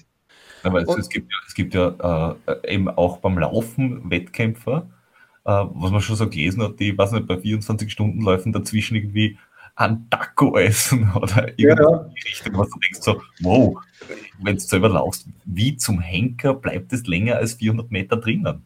Ja, es, ich, wirklich, also ich würde da auch sagen, da muss jeder sein Modus operandi finden, der ihm persönlich gut tut. Ich kenne Athleten, also die beim Racing aus Amerika äh, ganze Pizzas essen und, und, und, und also Respekt. Ich, ich würde mal schwer tun. Ja, ich, ich, ich finde, man entwickelt dann noch so die, die absurdesten Gelüste dann, also bei den Ultraläufen. Ja, das ist richtig. Das ich, wollte so Wahnsinn. Mal, ich wollte mal mitten in, den, in Colorado ein alkoholfreies Bier und ein äh, San Pellegrino Mineralwasser aus einer Glasflasche. und mein Crew hat das dann wirklich auftrieben und das San Pellegrino Mineralwasser war wirklich super. Ich habe dann zwar zwei Tage lang äh, Schluck aufgehabt durch die Kohlensäure, weil ich, ich darf ja sonst nie was Kohlensäurehältiges trinken am Radl. Und ist alkoholfreie Bier, haben es, glaube ich, 2000 Kilometer mitgeführt und mir immer wieder gefragt, ob ich das trinken will. Und ich habe dann irgendwie in meinem Delirium geglaubt, der will mir Bier geben und habe es mir dann nicht trinken traut. Und irgendwann hat es meine Frau vertrunken und weggeschmissen. Aber ja, man entwickelt sehr eigenartige Gelöste, stimmt. Ja, also du hast, du hast ja gesagt, beim ersten, ersten Mal war das, glaube ich, wo du dann, also beim ersten Race Across America, wo du den Schlüsselbeinbruch gehabt hast und äh, du hast dich auch mal aufgeben müssen. Hat es dann irgendein Rennen gegeben oder irgendein Race Across America zum Speziellen, wo du sagst, das ist das so, wie ich mir das ungefähr vorstelle? Mhm. Oder mit dem ich so zufrieden bin, wo ich sage, das, das war's dann? Ja, schon. Also 2013 war schon ein recht gutes Race Across America. Nicht nur von der sportlichen Komponente, sondern auch von äh, von allem rundherum, von der Crew, von der, vom Vorfeld des Rennens, von der, das war komplett ausfinanziert, also kein Eigenmittelbedarf. Ähm, ich habe wirklich eine geniale Crew gehabt. Ähm, da hat alles so, so ziemlich passt. Ich meine, natürlich, äh, das ist, glaube ich, in der Natur des Menschen oder in der Natur von einem Leistungssportler, dass er sich im Anfang, im Nachhinein von dem Renner dann einmal damit auseinandersetzt und dann anfängt zum Sinnieren, wo hätte er vielleicht noch was rausholen können und was hätte er verbessern können. Aber äh, jetzt mit einem gewissen Abstand hätte ich schon gesagt, dass 2013 für mich äh, so das fast ideale Rennen war. Okay, okay. Mhm. Ähm, ist das Race Across America auch sowas wie dein, ich nenne es mal Heiliger Gral, aber wenn das jetzt äh, in dem Zusammenhang und bei dir im Speziellen äh, sehr äh, interessanter Vergleich ist wahrscheinlich, aber ist es das, was du sagst, das ist genau das Rennen? Oder sagst du, ich möchte mal Race Across Russia machen, ich möchte mal, äh, weiß ich nicht, Eis to Eis oder irgendeine völlig wüste Dinge äh, ganz alleine machen? Oder bist du eher so, äh, ich will was Organisiertes haben, ich will, dass das gescheit organisiert ist und Race Across America ist quasi ein super langes Rennen, das gut organisiert ist und das ist meins? Hm. Also das Race Across America hat den Vorteil, dass es kompetitiv ist und dass es einen sehr hohen Stellenwert in der Szene hat. Das ist einmal gut. Also egal, ob man zu einem Sponsor geht oder zu einem Ausrüster, wenn man sagt, man fährt das Race Across America, dann hat er zumindest schon einmal davon gehört, was das ist. Mhm. Das ist einmal ein Vorteil. Äh, natürlich reizen mir andere Projekte. Ich habe auch schon andere sehr isolierte Projekte gemacht. Ich bin durch Tansania gefahren, nonstop. Ähm, ich bin in Burundi gewesen mit dem Mountainbike. Ähm, das Schöne am Race Across America ist, dass es wirklich vom, es hört sich jetzt vielleicht komisch an, aber auch vom, von der Streckenführung einfach ein wirklich schönes Rennen ist. Du fährst durch alle äh, geografischen Regionen der USA, du fährst durch alle Klimazonen der USA, du fährst von äh, 100 Meter unterm See, unter Meereshöhe bis auf, auf 3300 von 50 Grad plus auf minus 10, von Schneefall bis zu äh, Sandstürmen. Also es ist ein wunderschönes Rennen, das da wirklich sehr viel von diesem Land auch bietet. Mhm. Das Race Across America verliert momentan, und das finde ich auch tragisch, äh, und ich korrespondiere das auch immer wieder, wenn ich mit den Veranstaltern zu tun habe, die ich schon seit Jahren sehr gut kenne, weil ich halt auch doch schon einige Male dabei war. Äh, das Across America verliert ein bisschen an, an, Reiz, weil die natürlich auch mit immer mehr behördlichen Auflagen bedacht werden und mit administrativen Geschichten. Und mittlerweile ist es so, dass es äh, von diesen 5000 Kilometern gerade mal noch, glaube ich, 2500 gibt, wo das Spacecar hinter einem nachfahren darf. Das ist natürlich beim extrem übermüdeten Athleten auch ein gewisses Sicherheitsrisiko, weil das Spacecar nach hinten den Verkehr abschirmt. Und ich muss auch sagen, ich habe mich 2018 beim letzten Ram nicht mehr so sicher und gut gefühlt wie 2010 oder 11 oder 2008. Ähm, ich, ich denke, dass auch das, die Veranstalter gefordert sind, das Rennen vielleicht ein bisschen neu zu überdenken, äh, vielleicht einmal die Strecke wieder zu ändern, weil die Behörden, du merkst es auch äh, im Umgang mit der Exekutive, wenn du dann als Athlet auf der Strecke bist, dass die einfach schon ein bisschen genervt sind von dem Racing aus Amerika. Mhm. Weißt du, das sind Gegenden, das ist, äh, wir fahren da durch äh, Indianerreservate, das sind, in Amerika nennt man das Sacred Places, also geheiligte Städten. Die Indianer haben dort eine ganz äh, schwierige Historie durch das, was man mit ihnen gemacht hat bei der Kolonialisierung. Und da gibt es so viele äh, Reibungspunkte mittlerweile schon und auch das ähm, am Schluss dann Gettysburg in West Virginia, wo diese, das Schlachtfeld von Gettysburg, wo man durchfährt, du hast einfach das Gefühl, den ganzen Amerikaner, die da sehr nationalpatriotisch auf das, das, das Rennen taugt gar nicht so richtig dort mehr. Ja. Jedes Jahr äh, eine Karawane von äh, Freaks, die dann ihre Camper irgendwo wild im Straßengraum ausleeren und äh, alles mit Fäkalien überschwemmen und mm. also würde dem Ganzen gut tun, vielleicht, wenn es was weiß ich nicht von von äh, LA, also der, von der Gegend, von, sondern von, was nicht, San Francisco aus, über Salt Lake City. Absolut, ja genau. Also das ja, Nashville. Sie sind ja also eine Zeit lang sind sie gefahren von Portland, Oregon nach äh, Pensacola in Florida. Also du hast ja verschiedene Möglichkeiten, durch die USA zu fahren. Mhm.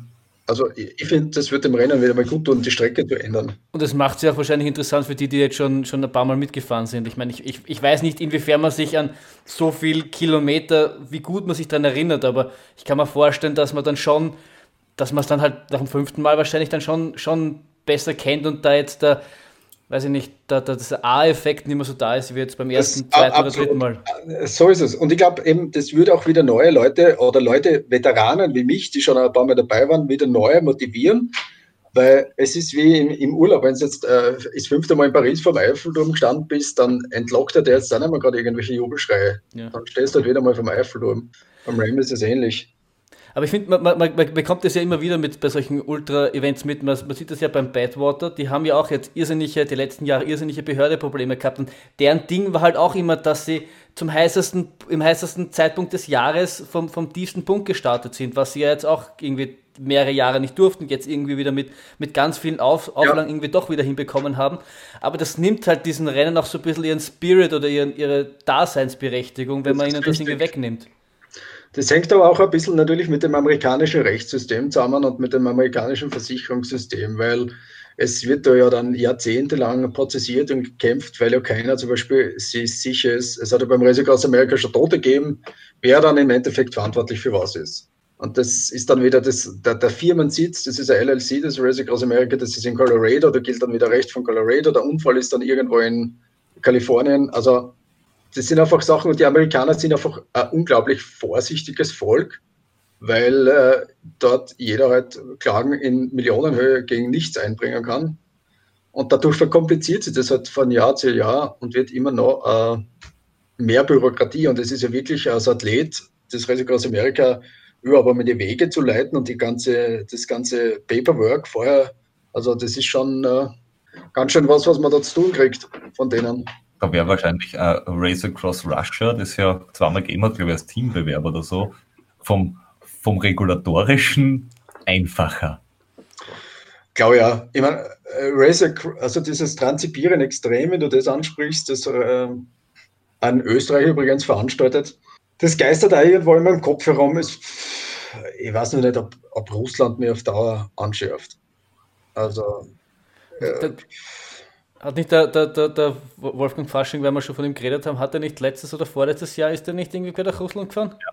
Na, der hat Coast, Coast to Coast gemacht. Also okay. ja, also ja, genau das. Ja. Genau, also er hat, ja, ich glaube, er hat schon mittlerweile schon sehr viel, aber er ist Russia auch durchfahren, ja. Und das gibt es jetzt eben, das Red Bull Transsibirien Extrem, das ein Wiener Unternehmer veranstaltet, das hat es jetzt zwei oder dreimal gegeben. Das ist uh, doppelt so lang wie das Race Across America, aber vom Konzept ein bisschen anders. Du, du hast keine eigene Crew, du kaufst da sozusagen ein Gesamtpaket, wie eine All-Inklusive-Reise mit einem Radmechaniker, mit einem eigenen Arzt, mit einem Wohnmobil und äh, fast wirklich als Athlet selbst hin und begibst ihn in die Hände von vollkommen Fremden. Mhm. Einerseits schwierig, andererseits natürlich äh, musst du um nichts Gedanken machen quasi. Jetzt habe ich mir auch gedacht, und das ist ja was, es, es spukt schon in meinem Kopf herum, ich, ich, kann mich nur momentan mit Russland per se nicht anfreunden, weil ich glaube, landschaftlich dort nicht wirklich viel tut. Also wenn man sich die Video anzeichnen, aufzeichnen und so anschaut und die ganzen äh, äh, YouTube-Videos, ich, ich, wüsste jetzt nicht, ob mir das auf Dauer jetzt, ob mir das 10.000 Kilometer reizt. Ja, aber die nur Great ist auch nicht so geil, oder? Ja, aber die sind nur 1000 Kilometer, dann sind sie wieder vorbei. Nur in Russland hast du 10.000 Kilometer nur Great Plains. kalt, kalt und kälter. Also mehr, mehr hast du wahrscheinlich nicht. Richtig, Regen und dunkel und kalt. Äh, ja, das kennen wir. Achso, Widerstands. Richtig. Aber darum, also darum habe ich ja dann äh, nach dem Ram 2018 auch ein bisschen, bisschen wieder begonnen mit dem Laufen, weil ich mir, äh, weil ich gesehen habe, dass in dieser Trail-Szene einfach sehr viel tut und weil es eben auch ein bisschen aus, aus ökonomischen Gründen und auch monetär, ich wollte wieder mal ein bisschen einfach auch im Alltag ein bisschen Luxus haben. Also Luxus im Sinn von äh, nicht nach jedem Radrennen heimkommen und äh, 20.000 Euro das Konto überzogen haben.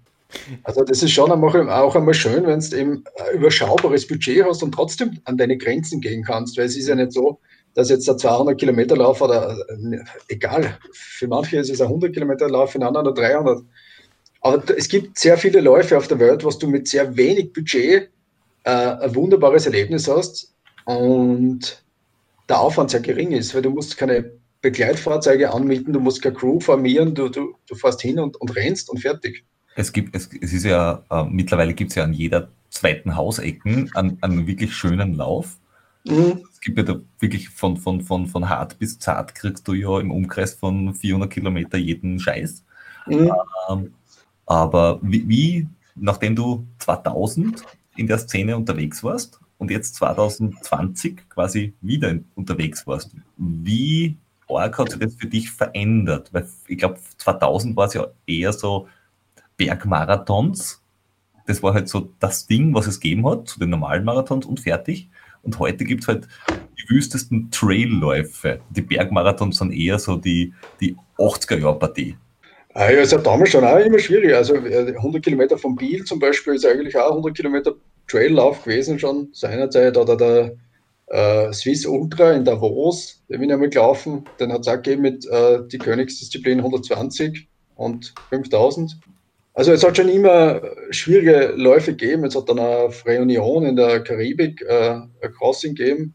Also das hat schon immer gegeben. Es war einfach damals noch nicht so allgegenwärtig, weil das Medium Internet einfach nicht so präsent war. Da hast du halt irgendwo auf der Welt irgendeinen Flyer aufgeschnappt. Wie zum Beispiel beim New York Marathon oder beim Florenz Marathon. Und, oder irgendein Laufmagazin, ein ausländisches, und da war dann auf einmal drinnen der, der Lauf um einen Ätna mit 80 Kilometer oder mit 110. Und dann hast du halt irgendwie erfahren davon, dass es da einen Lauf gibt in Süditalien. Und dann bist du halt runtergefahren. Wie hast du dich dann angemeldet? Also ganz, ganz blöd gefragt, so aus der Generation Internet. Ja, na, so richtig noch mit Fax und so. Ja, Ringfax. Ja, da ja. hat man dann so mit Leuten vielleicht auch noch telefonieren müssen. I. Oder telefonieren, ja. Also wirklich, das waren schon noch. Aber die Szene an sich hat sich, glaube ich, nicht wesentlich geändert. Es ist, es ist, früher war halt der, der Kern kleiner. Oder Marathon des Sables hat es ja damals schon gegeben mit den äh, mhm. Hansel-Brüder. Ja, ich glaube, den gibt es ja seit 25 Jahren, wenn ich das richtig im Kopf mhm. habe. So irgendwas, 30 Jahre. Irgendwas. Und dann äh, Idariot in Alaska hat es gegeben. Also, ja, den Comrades-Marathon. Genau, den hat es auch gegeben. Also viele Sachen hat es schon gegeben. Man hat halt nicht jeden Tag, wenn man ins Internet geschaut hat, äh, irgendwie eine Einladung dazu gekriegt. Mhm. Und heute ist es, ich, ich finde es auch gut, dass sich die Szene entwickelt und dass die generell die, die Bevölkerung zu, zu, zur Bewegung sich äh, wieder aufrafft. Also, ein, ein, Aspekt, ein, Aspekt, der mich irgendwie noch interessieren würde. Ich meine, du, du erzählst ja da so recht, recht beiläufig von irgendwelchen 100 Kilometer Rennen, Race Across America und ich meine, ich bei meinen, bei meinen dann, dann teilweise äh, kleineren Rennen, ich kenne das immer, dann, du, du arbeitest halt ewig lang auf was hin, du, du baust dich körperlich auf, mental auf, wie auch immer, dann ist das Ding da und äh, was ich dann immer so habe, ist dann nachher so ein bisschen so einen, ich nenne es immer Laufblues, weil dann, dann ist das alles raus und fertig und dann stehst du plötzlich da und denkst da, was, was kommt jetzt? Wie, wie geht es dir so? Ich, ich, ich, ich denke jetzt so speziell an erstes Race Across America, da ist die Aufregung sicher noch besonders groß. Mhm. Und dann kommst du wieder zurück, sitzt in der Wohnung und denkst dir, das war's jetzt. Also wie, wie, wie sind äh, solche Momente irgendwie? Die, die habe ich gar nicht, die empfinde ich nicht so äh, extrem, weil ich suche mir dann gleich mal Folgeziele und das müssen keine großen sein. Also ich habe zum Beispiel äh, mit einem Halbmarathon oder ähm, es soll jetzt am Wochenende das Österreich läuft und ich laufe einen Halbmarathon. Das ist für mich auch ein Ziel. Ich meine, jetzt äh, wäre ich kein Halbmarathon in 1,04 rennen und ich werde da nicht an, in 1,50 rennen, aber da habe ich so eine Wunschzeit für mich vor Augen, wo ich mir denke, okay, dort würde ich gerne hin und dann, dann mache ich das auch ein bisschen, dass ich ein bisschen eine Vorbelastung mache und eine kleine Superkompensation jetzt Donnerstag, Freitag. Also ich, ich suche mir dann halt kleine Ziele schon und auf die bereite ich mir auch vor. Mhm. Uh, das war beim nach dem Reise aus Amerika auch so. Also dann kommst du halt nach Hause und dann denkst du, naja, jetzt ist dort einmal Mountainbike-Rennen mit 100 Kilometern und fast halt das Mountainbike-Rennen und, und bereitest dich auch vor und, und, und schaust, dass das Radl gut benannt ist und dass du super kompensiert am Start stehst. Auch wenn du weißt, dass du keine Leistung abrufen kannst und dass du müde bist und dass, dass ja. ich mag das, ich mag. Okay. Also du mag, schaust, dass du immer ein Ziel hast. Richtig. Und ich mag auch das Messen mit anderen. Und das hat das Messen mit anderen wird oft missinterpretiert. Das muss nicht der, der Kampf um den Sieg sein oder dass man sich dort duelliert, sondern ich mag mit anderen Menschen gemeinsam Leistung erbringen und äh, ob mir jetzt der Werber Kilometer 30 überholt oder ich ihn, ist mir wurscht. Ich, ich mag das, das sich antreiben, das gegenseitig antreiben. Und das, das, macht dich ja, das macht dich ja im Endeffekt nur besser, weil warum, warum haben alle Spitzensportler gerade im Marathon einen, einen Pacer vorne? Ja, du brauchst irgendein ein, ein Zugpferd, das dich einfach antreibt und, oder auch wenn es jetzt ein, ein, ein Gegner ist, wenn du diese, diese klassischen Rivalitäten. Ich meine, mir fällt jetzt spontan im Skisport ein, Hirscher gegen äh, ähm, Ge genau. Ja. Meiner, Meinung, meiner Meinung nach ist der Werder Christoffersen ohne den Hirscher nie so gut geworden und umgekehrt, weil sie einfach, sie waren sich gegenseitig der Grund, warum sie in der Früh aufgestanden sind, die halbe Stunde früher und die, die, den 1% äh, mehr gemacht haben. Richtig. Und ich mag ja diese Sachen am Start stehen und gemeinsam äh, mit einer gewissen Unsicherheit, weil jeder Ultra ist eine Unsicherheit. Also es kann immer irgendwas sein ob der jetzt 50 Kilometer ist oder 250. Und diese spezielle Stimmung am Start, das, das ist für mich ganz wichtig. Und das muss jetzt nicht immer äh, sich toppen. Das ja. können auch kleine, kleine Läufe eine spezielle Stimmung haben. Das kann ein 10 Kilometer Lauf sein, der einfach diese Nervosität vom Start und dieses angespannt sein, das ist, ist, ist, ist wichtig für mich. Da kannst, kannst in keiner stehen, über einen Pumpgun ranisieren und plötzlich kommt der Pfarrer ums Eck und schon hast du eine spezielle Stimmung. Ja, das ist richtig. Also das, das passiert ja auch nicht immer, oder? Das, also das quasi da war ich sehr, da war ich sehr entrückt. Mit Gottes Segen und dem dampfenden Weihwasser auf der Haut den Start, an den Start gehst. Oh ja. Aber ist, ist das quasi das, was dich, was dich die, all die Jahre quasi motiviert hat? Weil ich denke mal, du machst das jetzt dann schon seit 20 Jahren oder länger. Hast jetzt Gefühl für, für so einen wie uns irgendwie so, so gut wie alles gemacht, was man irgendwie zu machen gibt. Ich meine, viel, viel Extremeres gibt es ja da noch nicht. Und trotzdem hast du noch so diese Freude an, an der Bewegung oder am, am Sport. Hm. Ist, ist ja, es genau ja. dieser, dieser Wettkampf, der dich dann noch irgendwie wieder antreibt, doch wieder weiterzumachen? Ja, ist es. Ja, schon. Also wie gesagt, jetzt wirklich, also Österreich läuft, Halbmarathon, denke mal, es wäre cool jetzt, denn unter 20 Rennen. Das ist für mich so ein Ziel, wo ich schon jetzt tüftle ein bisschen, weil ja die Streckenwahl frei ist, ja. wo ich laufen könnte und wann ich laufe. Ob jetzt da, da habe ich gedacht, Freitag am Abend wäre es gut, so 20 Uhr, da ist eine relativ hohe Testosteronausschüttung ist. Also da bastle ich dann schon herum an mir und denke mir, okay, was wäre. Und wenn ich 1,25 renne, geht die Welt auch nicht unter, aber ich, ich persönlich habe ein Ziel und auf das arbeite ich hin. Ja. Ja, und das ist, das ist eigentlich die Grundessenz, warum ich, warum ich das mache und warum es mir Spaß macht. Und, und äh, ich habe dann mich ein lustiges Interview mit dir äh, rausgesucht, äh, wo, wo, du gefragt worden bist nach dem Race Across America 2008. Ähm, warum, warum machst du das? Äh, oder ob das Leiden nicht im Vorrang steht? Also, was ist dein Antriebsfeder? Und du hast dann also so eine echte Freude an dem Ganzen empfindest du eigentlich ganz selten dabei. Ja, das, also ich kenne das Interview und das, äh, die Überschrift war echte Freude am Tun empfinde ich selten. Und das ist ja auch richtig. Also ich finde das ja, äh, zu dem stehe nach wie vor. Wer jetzt da bei einem damit wir beim Laufen bleiben, wir beim 200 Meilen Lauf bei, bei Meile 150 gefragt wird, ob es ihm jetzt gerade Spaß macht und der sagt ja, der ist entweder debil, äh, debil, oder Autist, aber sicher nicht äh, bei voller geistiger Leistungsfähigkeit. mhm. Und ich habe die Aussage damals eben auf das Wettkampfszenario bezogen. Natürlich ist es beim Race Across America nach 2000 Kilometern nicht lustig, das zu tun. Und da hast du keine Freude an der Bewegung. Die Freude ist dazwischen. Die Freude ist das, das du brauchst, um die Motivation aufrecht zu erhalten und um die Motivation auch im Training abrufen zu können. Und das ist schon auch eine Freude und für mich auch ein bisschen Luxus, wenn ich jetzt in meiner Tätigkeit als Unternehmer einmal am Vormittag drei Stunden frei nehme und einmal äh, auf einen Berg laufe. Mhm. Das ist schon Freude am Tun. Natürlich gibt es Wettkämpfe, äh, es, es ist nicht immer alles lustig. Es ist weder im beruflichen, noch im privaten, noch im sportlichen Leben immer alles äh, happy peppy und es soll da gar nicht so sein. Und das, diese plakative Überschrift ist da ein bisschen vielleicht aus dem Kontext geraten, aber ja. Nein, ja, ich, ich, ich, ich, immer, ja. ich, ich finde es sehr schön, weil, weil ich mir denke, ich habe jetzt dabei, ich habe manchmal beim Laufen, finde ich es auch ganz lustig und ganz schön und da hast du einen, einen guten Moment, dass du denkst, oh, heute geht es aber wirklich geil. Aber also Training per se oder Wettkampf ab Kilometer X, schön, nein, was nicht also wenn du im Ziel bist, dann ist geil. Und äh, wenn du wenn's wenn's sagst, hey, den da vorne bock ich noch ein oder hey, heute bin ich gut drauf, ja, aber also, wenn mich wer fragt, ob mir Laufen Spaß macht, wird die Antwort wahrscheinlich nicht ein uneingeschränktes Ja sein. Darum, das sehe ich auch so. Also ich glaube, Leistungssport äh, auf Leistungsniveau oder mit Leistungsambitionen äh, birgt immer auch unangenehme Sachen, weil wenn ich heute einen drei Stunden Traillauf mache mit meinem Hund über die hohe Feitsch bei Kaiserwetter, dann macht das schon Spaß. Mhm. Und wenn ich aber natürlich äh, 15 mal 1000 Kilometer zum Rennen habe, in äh, so wie bei mir halt 430 oder 420, dann macht es keinen Spaß. Und wenn es dann regnet auch noch und der Wind geht, dann ist es einfach nicht cool. Und wem das Spaß macht, der ist gesegnet. Dem soll es ja weiterhin Spaß machen. Mir tut es nicht. Ich finde, ich find, man muss ihm auch mit, mit, dem, mit dem Terminus Spaß irgendwie umgehen. Ich, ich, ich habe immer das Gefühl, man, man, man, darf nur zu etwas Spaß sagen, wenn es irgendwie so, kann so, ein, so ein rosiges Gefühl ist. Also es kann ja trotzdem, es kann, kann, ja trotzdem diese, diese, dieser Schmerz, nur, nur, nur der Zustand, dass man Schmerz hat, heißt ja nicht, dass Spaß, dass, dass man keinen Spaß empfinden kann. Man kann ja auch an diesem Gefühl und, und dieser Überwindung dieses Gefühles, sicher nicht im Moment, aber, aber danach und damit im Gesamten ja auch Spaß empfinden.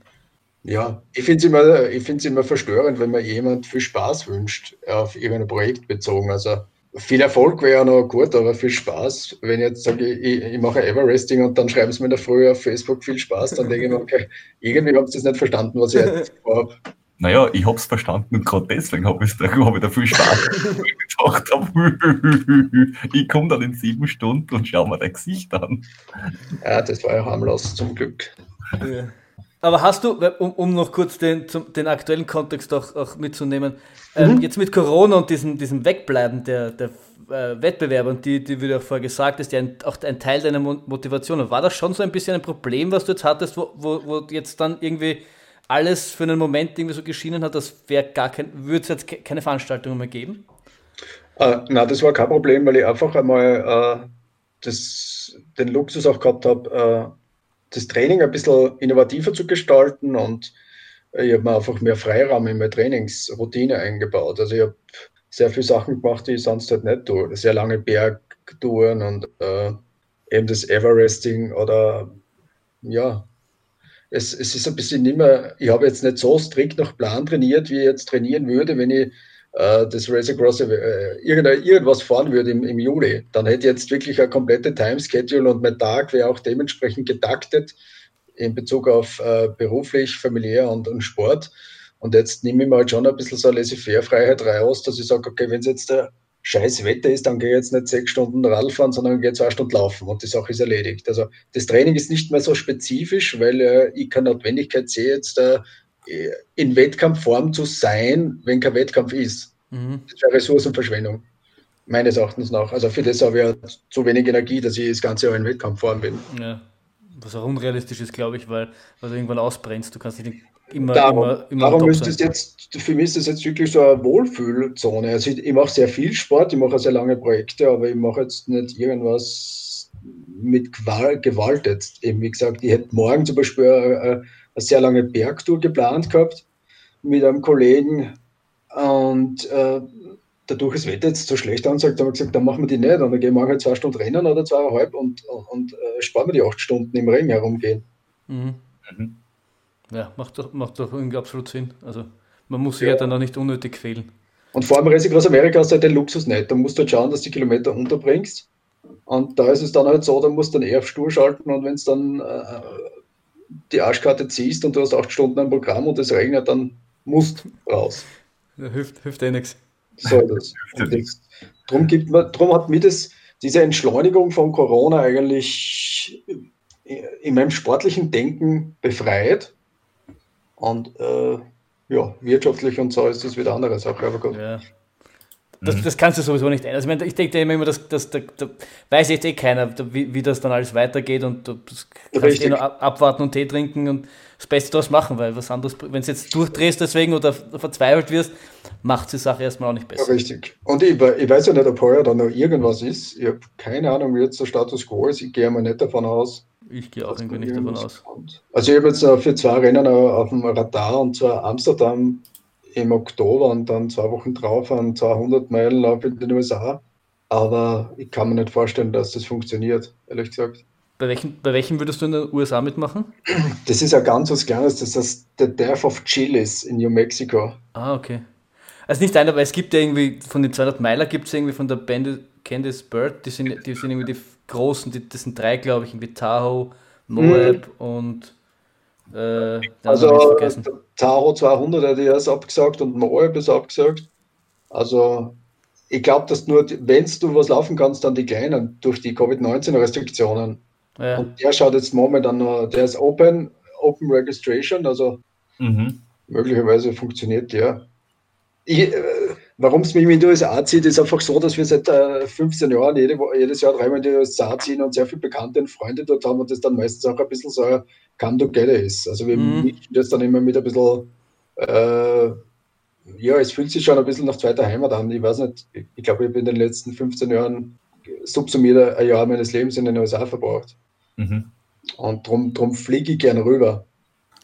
Ist es, ist es auch von, vom, vom, vom man, man hört ja immer wieder, zum, gerade in amerikanischen Podcasts wird das immer viel diskutiert, der Unterschied so zwischen amerikanischen Rennen und europäischen Rennen. So amerikanisch eher so ein bisschen das noch familiäre und in Europa teilweise halt schon sehr auf große Veranstaltungen, wenn ich mal die UTMBs dieser Welt anschaue. Äh, wie, wie, siehst du da den, den Unterschied jetzt zwischen die, den, den, den Vibe bei den Rennen? Ich glaube, das hat mit der Persönlichkeit der Amerikaner zu tun, mit diesem äh, leicht oberflächlich hysterischen, äh, wir sind jetzt für diesen Tag die besten Freunde der Welt.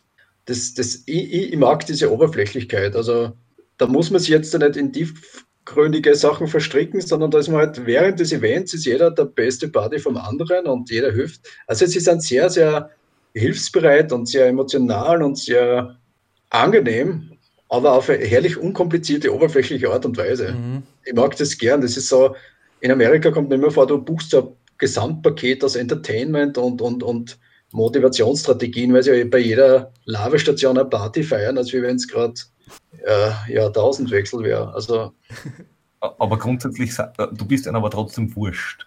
Ja, ja, das genau. ist das Schöne dran. Ja, ich, ich, ich mag das da. Also ich, man fühlt sich dann auch nicht in irgendeiner Bringschuld, dass man dann besonders genau. freundlich ist. Man, man saugt es auf, was man aufsagen will und muss aber nicht mitspielen da sind die Arme sehr schmerzbefreit. Ja. Also ja, und äh, ja, es ist schon familiärer. Es ist nicht so ultra durchstrukturiert wie jetzt der Transalpin Run oder so. Ja. Mhm. Ja, das, deswegen, deswegen mache ich ja gern so gerne Läufe. Äh, ich meine, das heißt wirklich kurze Sachen, aber die finde ich halt auch ziemlich cool, wenn du mit, was nicht, acht Menschen irgendwo mitten in der Pampa umeinander stehst und es hat halt der Sportverein irgendwas äh, äh, aus, aus dem Boden gestampft. Das ist so, wie wenn du einen Traillauf, was nicht, ja, in der Stanz machst oder der falsche Grenzstaffellauf. Wo ja, wirklich, das, das finde ich auch schön, ja. Wo, wo, wo, am Sportplatz einfach ein Zelt aufgestellt wird, äh, zwei, die zwei Dorfpolizisten sperren die Straßen ab für sieben Minuten und gehen wir geht schon. dann mhm. ist es wurscht. Und du läufst halt am Friedhof vorbei, während irgendwie acht Omas umgehen und die, und die, und die Blumen äh, zum, zum, zum, zum Fottern bringen oder so irgendwie. Und du denkst, na, gut, die vier, vier Sekunden haben ja noch Zeit, dass ich die über die Straßen lasse. Naja, ich, ich finde am Ende des Tages, das zeichnet ja auch, glaube ich, Ultraläufe aus, geht es ja dann eh für einen Großteil von uns jetzt nicht um, um, um, um Sieg oder um irgendwelche Preisprämien oder Gelder. Das ist vielleicht für einen Kilian schon eh interessant. Aber für, für, für 95 Prozent der Ultraläufer geht es um den Kampf gegen sich selbst und um das Messen mit anderen und um das Erreichen von persönlichen Zielen, weil jeder, der jetzt bei irgendeinem Lauf an den Start steht, hat wahrscheinlich irgendeine Wunschzeit oder eine Wunschplatzierung. Und das ist das, da, da, dazu muss man nicht 1000 Starter haben, um es jetzt uh, eine gute 100 Kilometer Zeit zu erlaufen, zum Beispiel. Ja. Oder, oder, oder, auch nur einfach, einfach durchkommen. Es ist dann auch eine, eine Leistung sich selbst, weil, weil das war, zum, was mich halt vor allem an, an dem äh, gereizt hat, weil irgendwann, wenn ich gedacht habe, ein Startmarathon schaut auch aus wie der, einer schaut auch aus wie alle. Mhm. Du hast halt unterschiedliche Häuser da stehen, aber im Endeffekt es ist irgendwie dasselbe. Und bei mir war es dann vor allem die Distanz, das mich irgendwie dazu mhm. äh, getrieben hat. So. Richtig, ja. Also ich glaube, es ist, wenn du länger Bestand haben willst im Sport und im Sport auch treu bleiben willst, dann musst du für die deine individuellen Zielsetzungen äh, basteln. Ich glaube, ja. schwierig wird es, wenn es natürlich immer nur auf andere schaust und schaust, okay, was, was leisten die, was bringen die zusammen, wie schnell sind die, weil dann kann es natürlich bald einmal in einen Status der Resignation kommen. Wo, wo wir zu, zu Peters Frage kommen, weißt du jetzt schon, Peter, warum du laufst? Keine scheiß Ahnung, weil ich sonst auch nichts kann. Nein, es, es, ich muss wirklich sagen, äh, Laufen ist für mich was, wo ich sage, kann ich machen, kann ich überall machen, brauche ich nichts wahnsinnig äh, intensiv über, über Equipment nachdenken oder sonst irgendwas. Das, das kannst du halt einfach machen, weil Schwimmen brauchst du ein Schwimmbad. Radlfahren ist teuer, äh, kombiniert, bist der Triathlet, da magst du dich selber nicht mehr sozusagen. Äh, Bergsteigen brauchst einen Berg, ist in Wien halt auch irgendwie doof. Ähm, äh, was heißt nie? Ich mein, äh, zum Einradfahren bin ich zu doof. Äh, es gibt halt einfach so viele Sportarten, wo ich jetzt deppert bin dafür und, und da ist Laufen dann das, was ein bisschen am Schluss überbleibt. Weil Skifahren, ja, habe ich auch gemacht, wie ich klein war. Super, super. Habe ich gemacht, bis ich äh, in der Jugend irgendwann einmal war. Aber du brauchst einen Berg, du brauchst einen Lift und du brauchst einen Arsch voll Kohle, wenn du das machen willst. Und ab 25 kannst du das in die Haare picken. Weil wenn du das bis dahin nicht geschafft hast, dann war's das. Und laufen kannst du halt auch mit 60 noch. Weil dann kannst du schauen, dass du Erster wirst, indem du einfach durchkommst und überlebst. Ja. Dann gewinnst du die Altersklasse. Und was ich, was ich aber witzigerweise auch festgestellt habe, je, je, also je, länger ich gegangen bin, und ich meine, ich bin jetzt noch nicht so weit gegangen, aber, aber trotzdem, äh, festgestellt, dass es aber dann noch nicht immer die Länge sein muss. Also es ist genauso, ein, ein 15 Kilometer Lauf kann da genauso alles geben wie, wie, wie, wie sonst irgendwas. Also dann wieder nur auf die Distanz zu schauen, ist halt auch irgendwie, es geht einfach nur ums, ums, ums Tun selbst. Da ist die Länge ja, egal. Ich finde es ab und zu sehr spannend für mich als jetzt Langstrecken-Spezialist, dann was ganz was Kurzes zu laufen. Ich bin, glaube ich, also ich bin mir sicher, dass ich gelaufen bin, aber ich weiß die Distanz nicht mehr. Ich, Silvesterlauf vorher mit Zuschlag waren, glaube ich, heiße, weiß ich nicht, fünf Kilometer. Mit dem Herzlauf bist du auch gelaufen. Mit, oder Herzlauf. Mit, ja, der war sechs, neun. oder neun, so irgendwas, ja. Das ist halt, ich finde das auch lustig ab und zu. Das ist auch eine Form des Laufens, die halt nicht gerade meine Paradedisziplin ist, aber das tut mir zum Beispiel dann weh. Und da muss ich dann halt kämpfen und, und, und leiden und, und äh, ihr kennt das Gefühl wahrscheinlich alle, wenn du da denkst, dann eh nur sieben Kilometer, nach einem Kilometer schaust, die, schaust auf die Uhr, da steht dann Durchgangszeit Kilometer 1, 3,15 Puls 196 und du denkst da, boah, ob das nicht gescheit war. Was? Schnell, schnell starten? Wir? Na, mich. Ja, das ist zum Beispiel, finde ich, ich bin da immer wieder erstaunt, wie lang das 8 Kilometer sein können. Oh ja, oh ja. Faszinierend. Und, und das ist das, ist das was, was, was ich halt immer versuche, ist, äh, oder mein, mein Motto ist so quasi aus der Komfortzone rauskommen. Das, kann eben, das, das ist eben das Spannende, dass das extrem facettenreich sein kann. Ich habe das dann auch letztes Absolut. Jahr, im, im, nach, nach einem halben Jahr, habe ich irgendwie gedacht, was mache ich jetzt? Was, was, was für ein Ziel will ich jetzt verfolgen? Und habe mir gedacht, ich muss, muss meinem Motto treu werden und habe halt mich echt ein halbes Jahr lang darum gekümmert, oder vier Monate darum gekümmert, äh, meine neue Halbmarathon-Bestzeit zu, zu drücken. Und das war gerade am Anfang, echt eine Herausforderung, weil du hast viele kurze Läufe, du hast viele, viele schnelle Läufe, du hast viele Intervalle, du hast viel Tempo. Ich habe auf einmal äh, dann, dann meine langen Läufe auf der Geraden auf der Donauinsel machen müssen. Das war schon vom Kopf her nicht einfach, das, das irgendwie umzum und den Schalter umzulegen.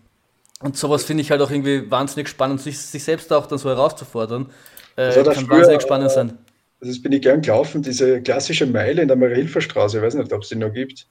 Na, also kenne ich nicht. Wo, wo ist die? Nicht jetzt, äh, da war früher Wettkampf, der war immer abends, wie einer Night Run oder so. Und das war eine klassische Meile, 1,67 irgendwas Kilometer auf der Marie-Hilfer Straße, stadteinwärts. Nein, ich glaube, den gibt es nicht mehr. Gürtel drauf in der Stadt und dann Richtung äh, äh, Kunst, äh, Richtung Museumsquartier rein. Mhm. Und das war faszinierend, wie lange eine Meile sein kann, wenn es wirklich, weil die, durch die Dynamik, da waren natürlich Kurzstreckenspezialisten dabei. Und, und wenn es das einfach mit, weiß ich nicht, 3,10 anrennst, das dauert dann wirklich lange, bis, das, bis die 700 Meter dann um sind. Und, und eben, das sind auch für mich Herausforderungen. Ich bin zum Beispiel letztes Jahr Cross-Country-Rennen gefahren mit Mountainbike. Mhm. Vollkommen atypisch, hochtechnisch, unglaublich hohe Grundgeschwindigkeit, der Start bergauf, Massenstart, also alles genau das, was ich sonst im, im, im, im sportlerischen Leben nicht machen muss oder machen brauche. Und ja, so ist es halt eine riesengroße Spielwiese, finde ich, dieser Planet, wo man sich austoben kann in allen äh, Bereichen und klimatischen Regionen und äh, gibt da genug zu tun. Bist du eher alpin oder bist du eher Flachländer bei solchen Sachen? Alpin bin ich eher. Trotz meiner Statur kann ich sehr gut anscheinend, äh, ich habe einen sehr kurzen Schritt und bin eher sehr stämmig, aber kann halt sehr viel mit Kraft kompensieren.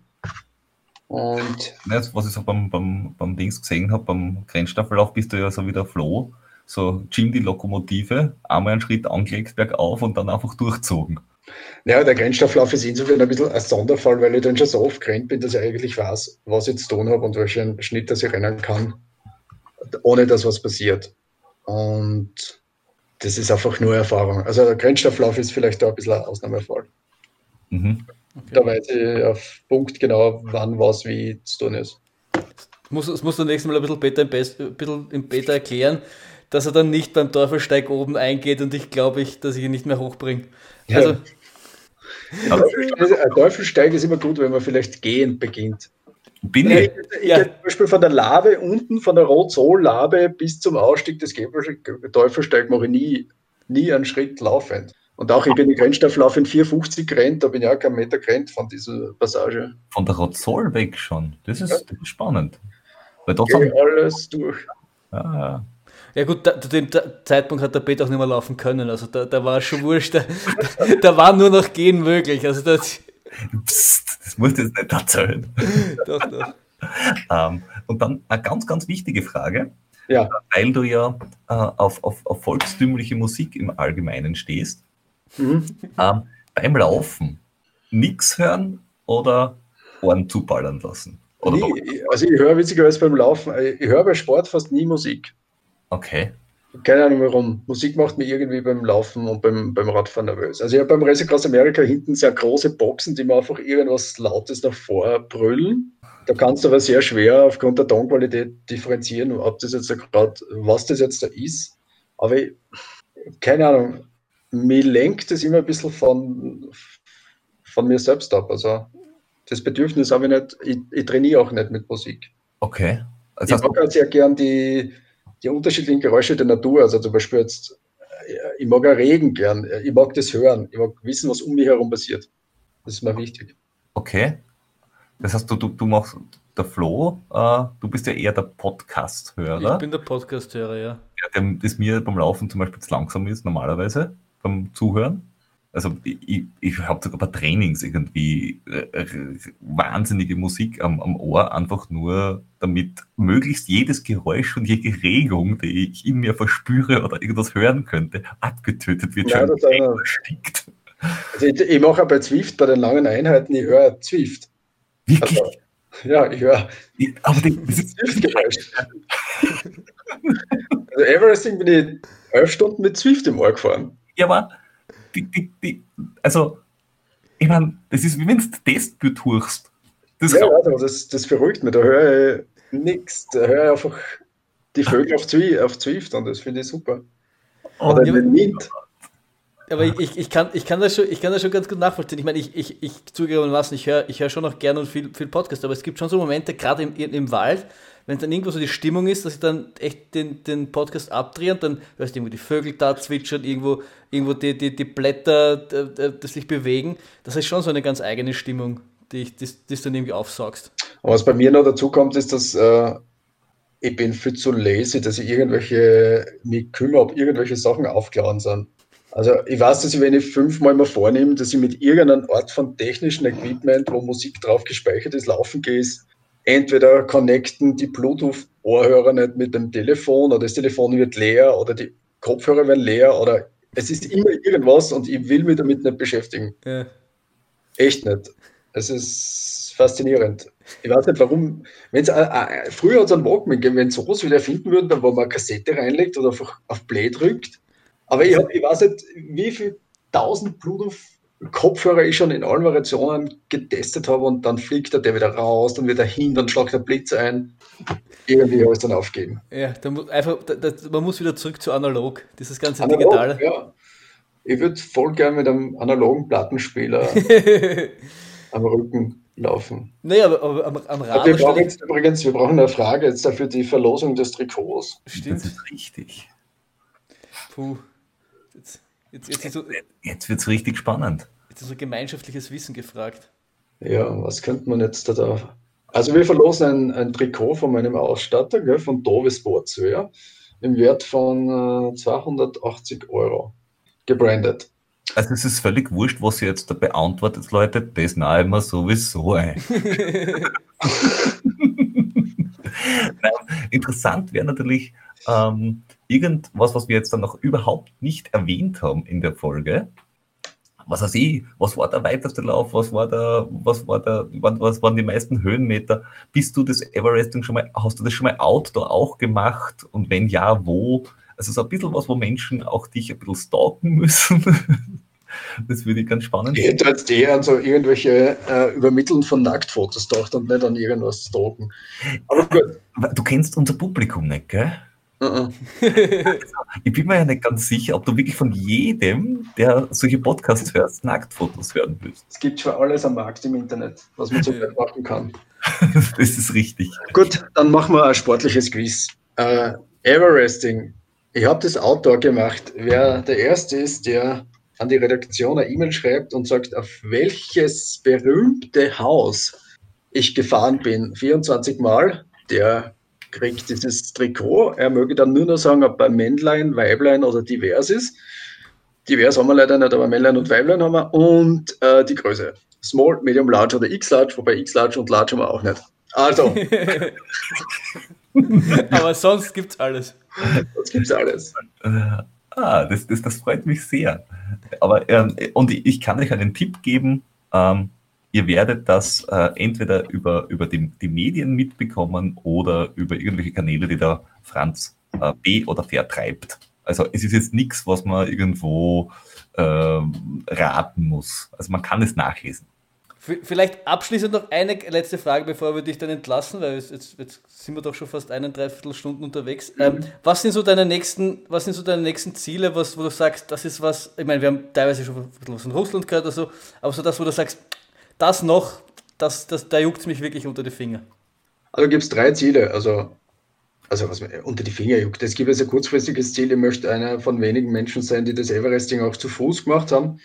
Äh, Im Juni würde ich gerne den Schöckel in Graz, den Grazer Hausberg ein paar Mal bezwingen und dem diese 9000 Höhenmeter machen.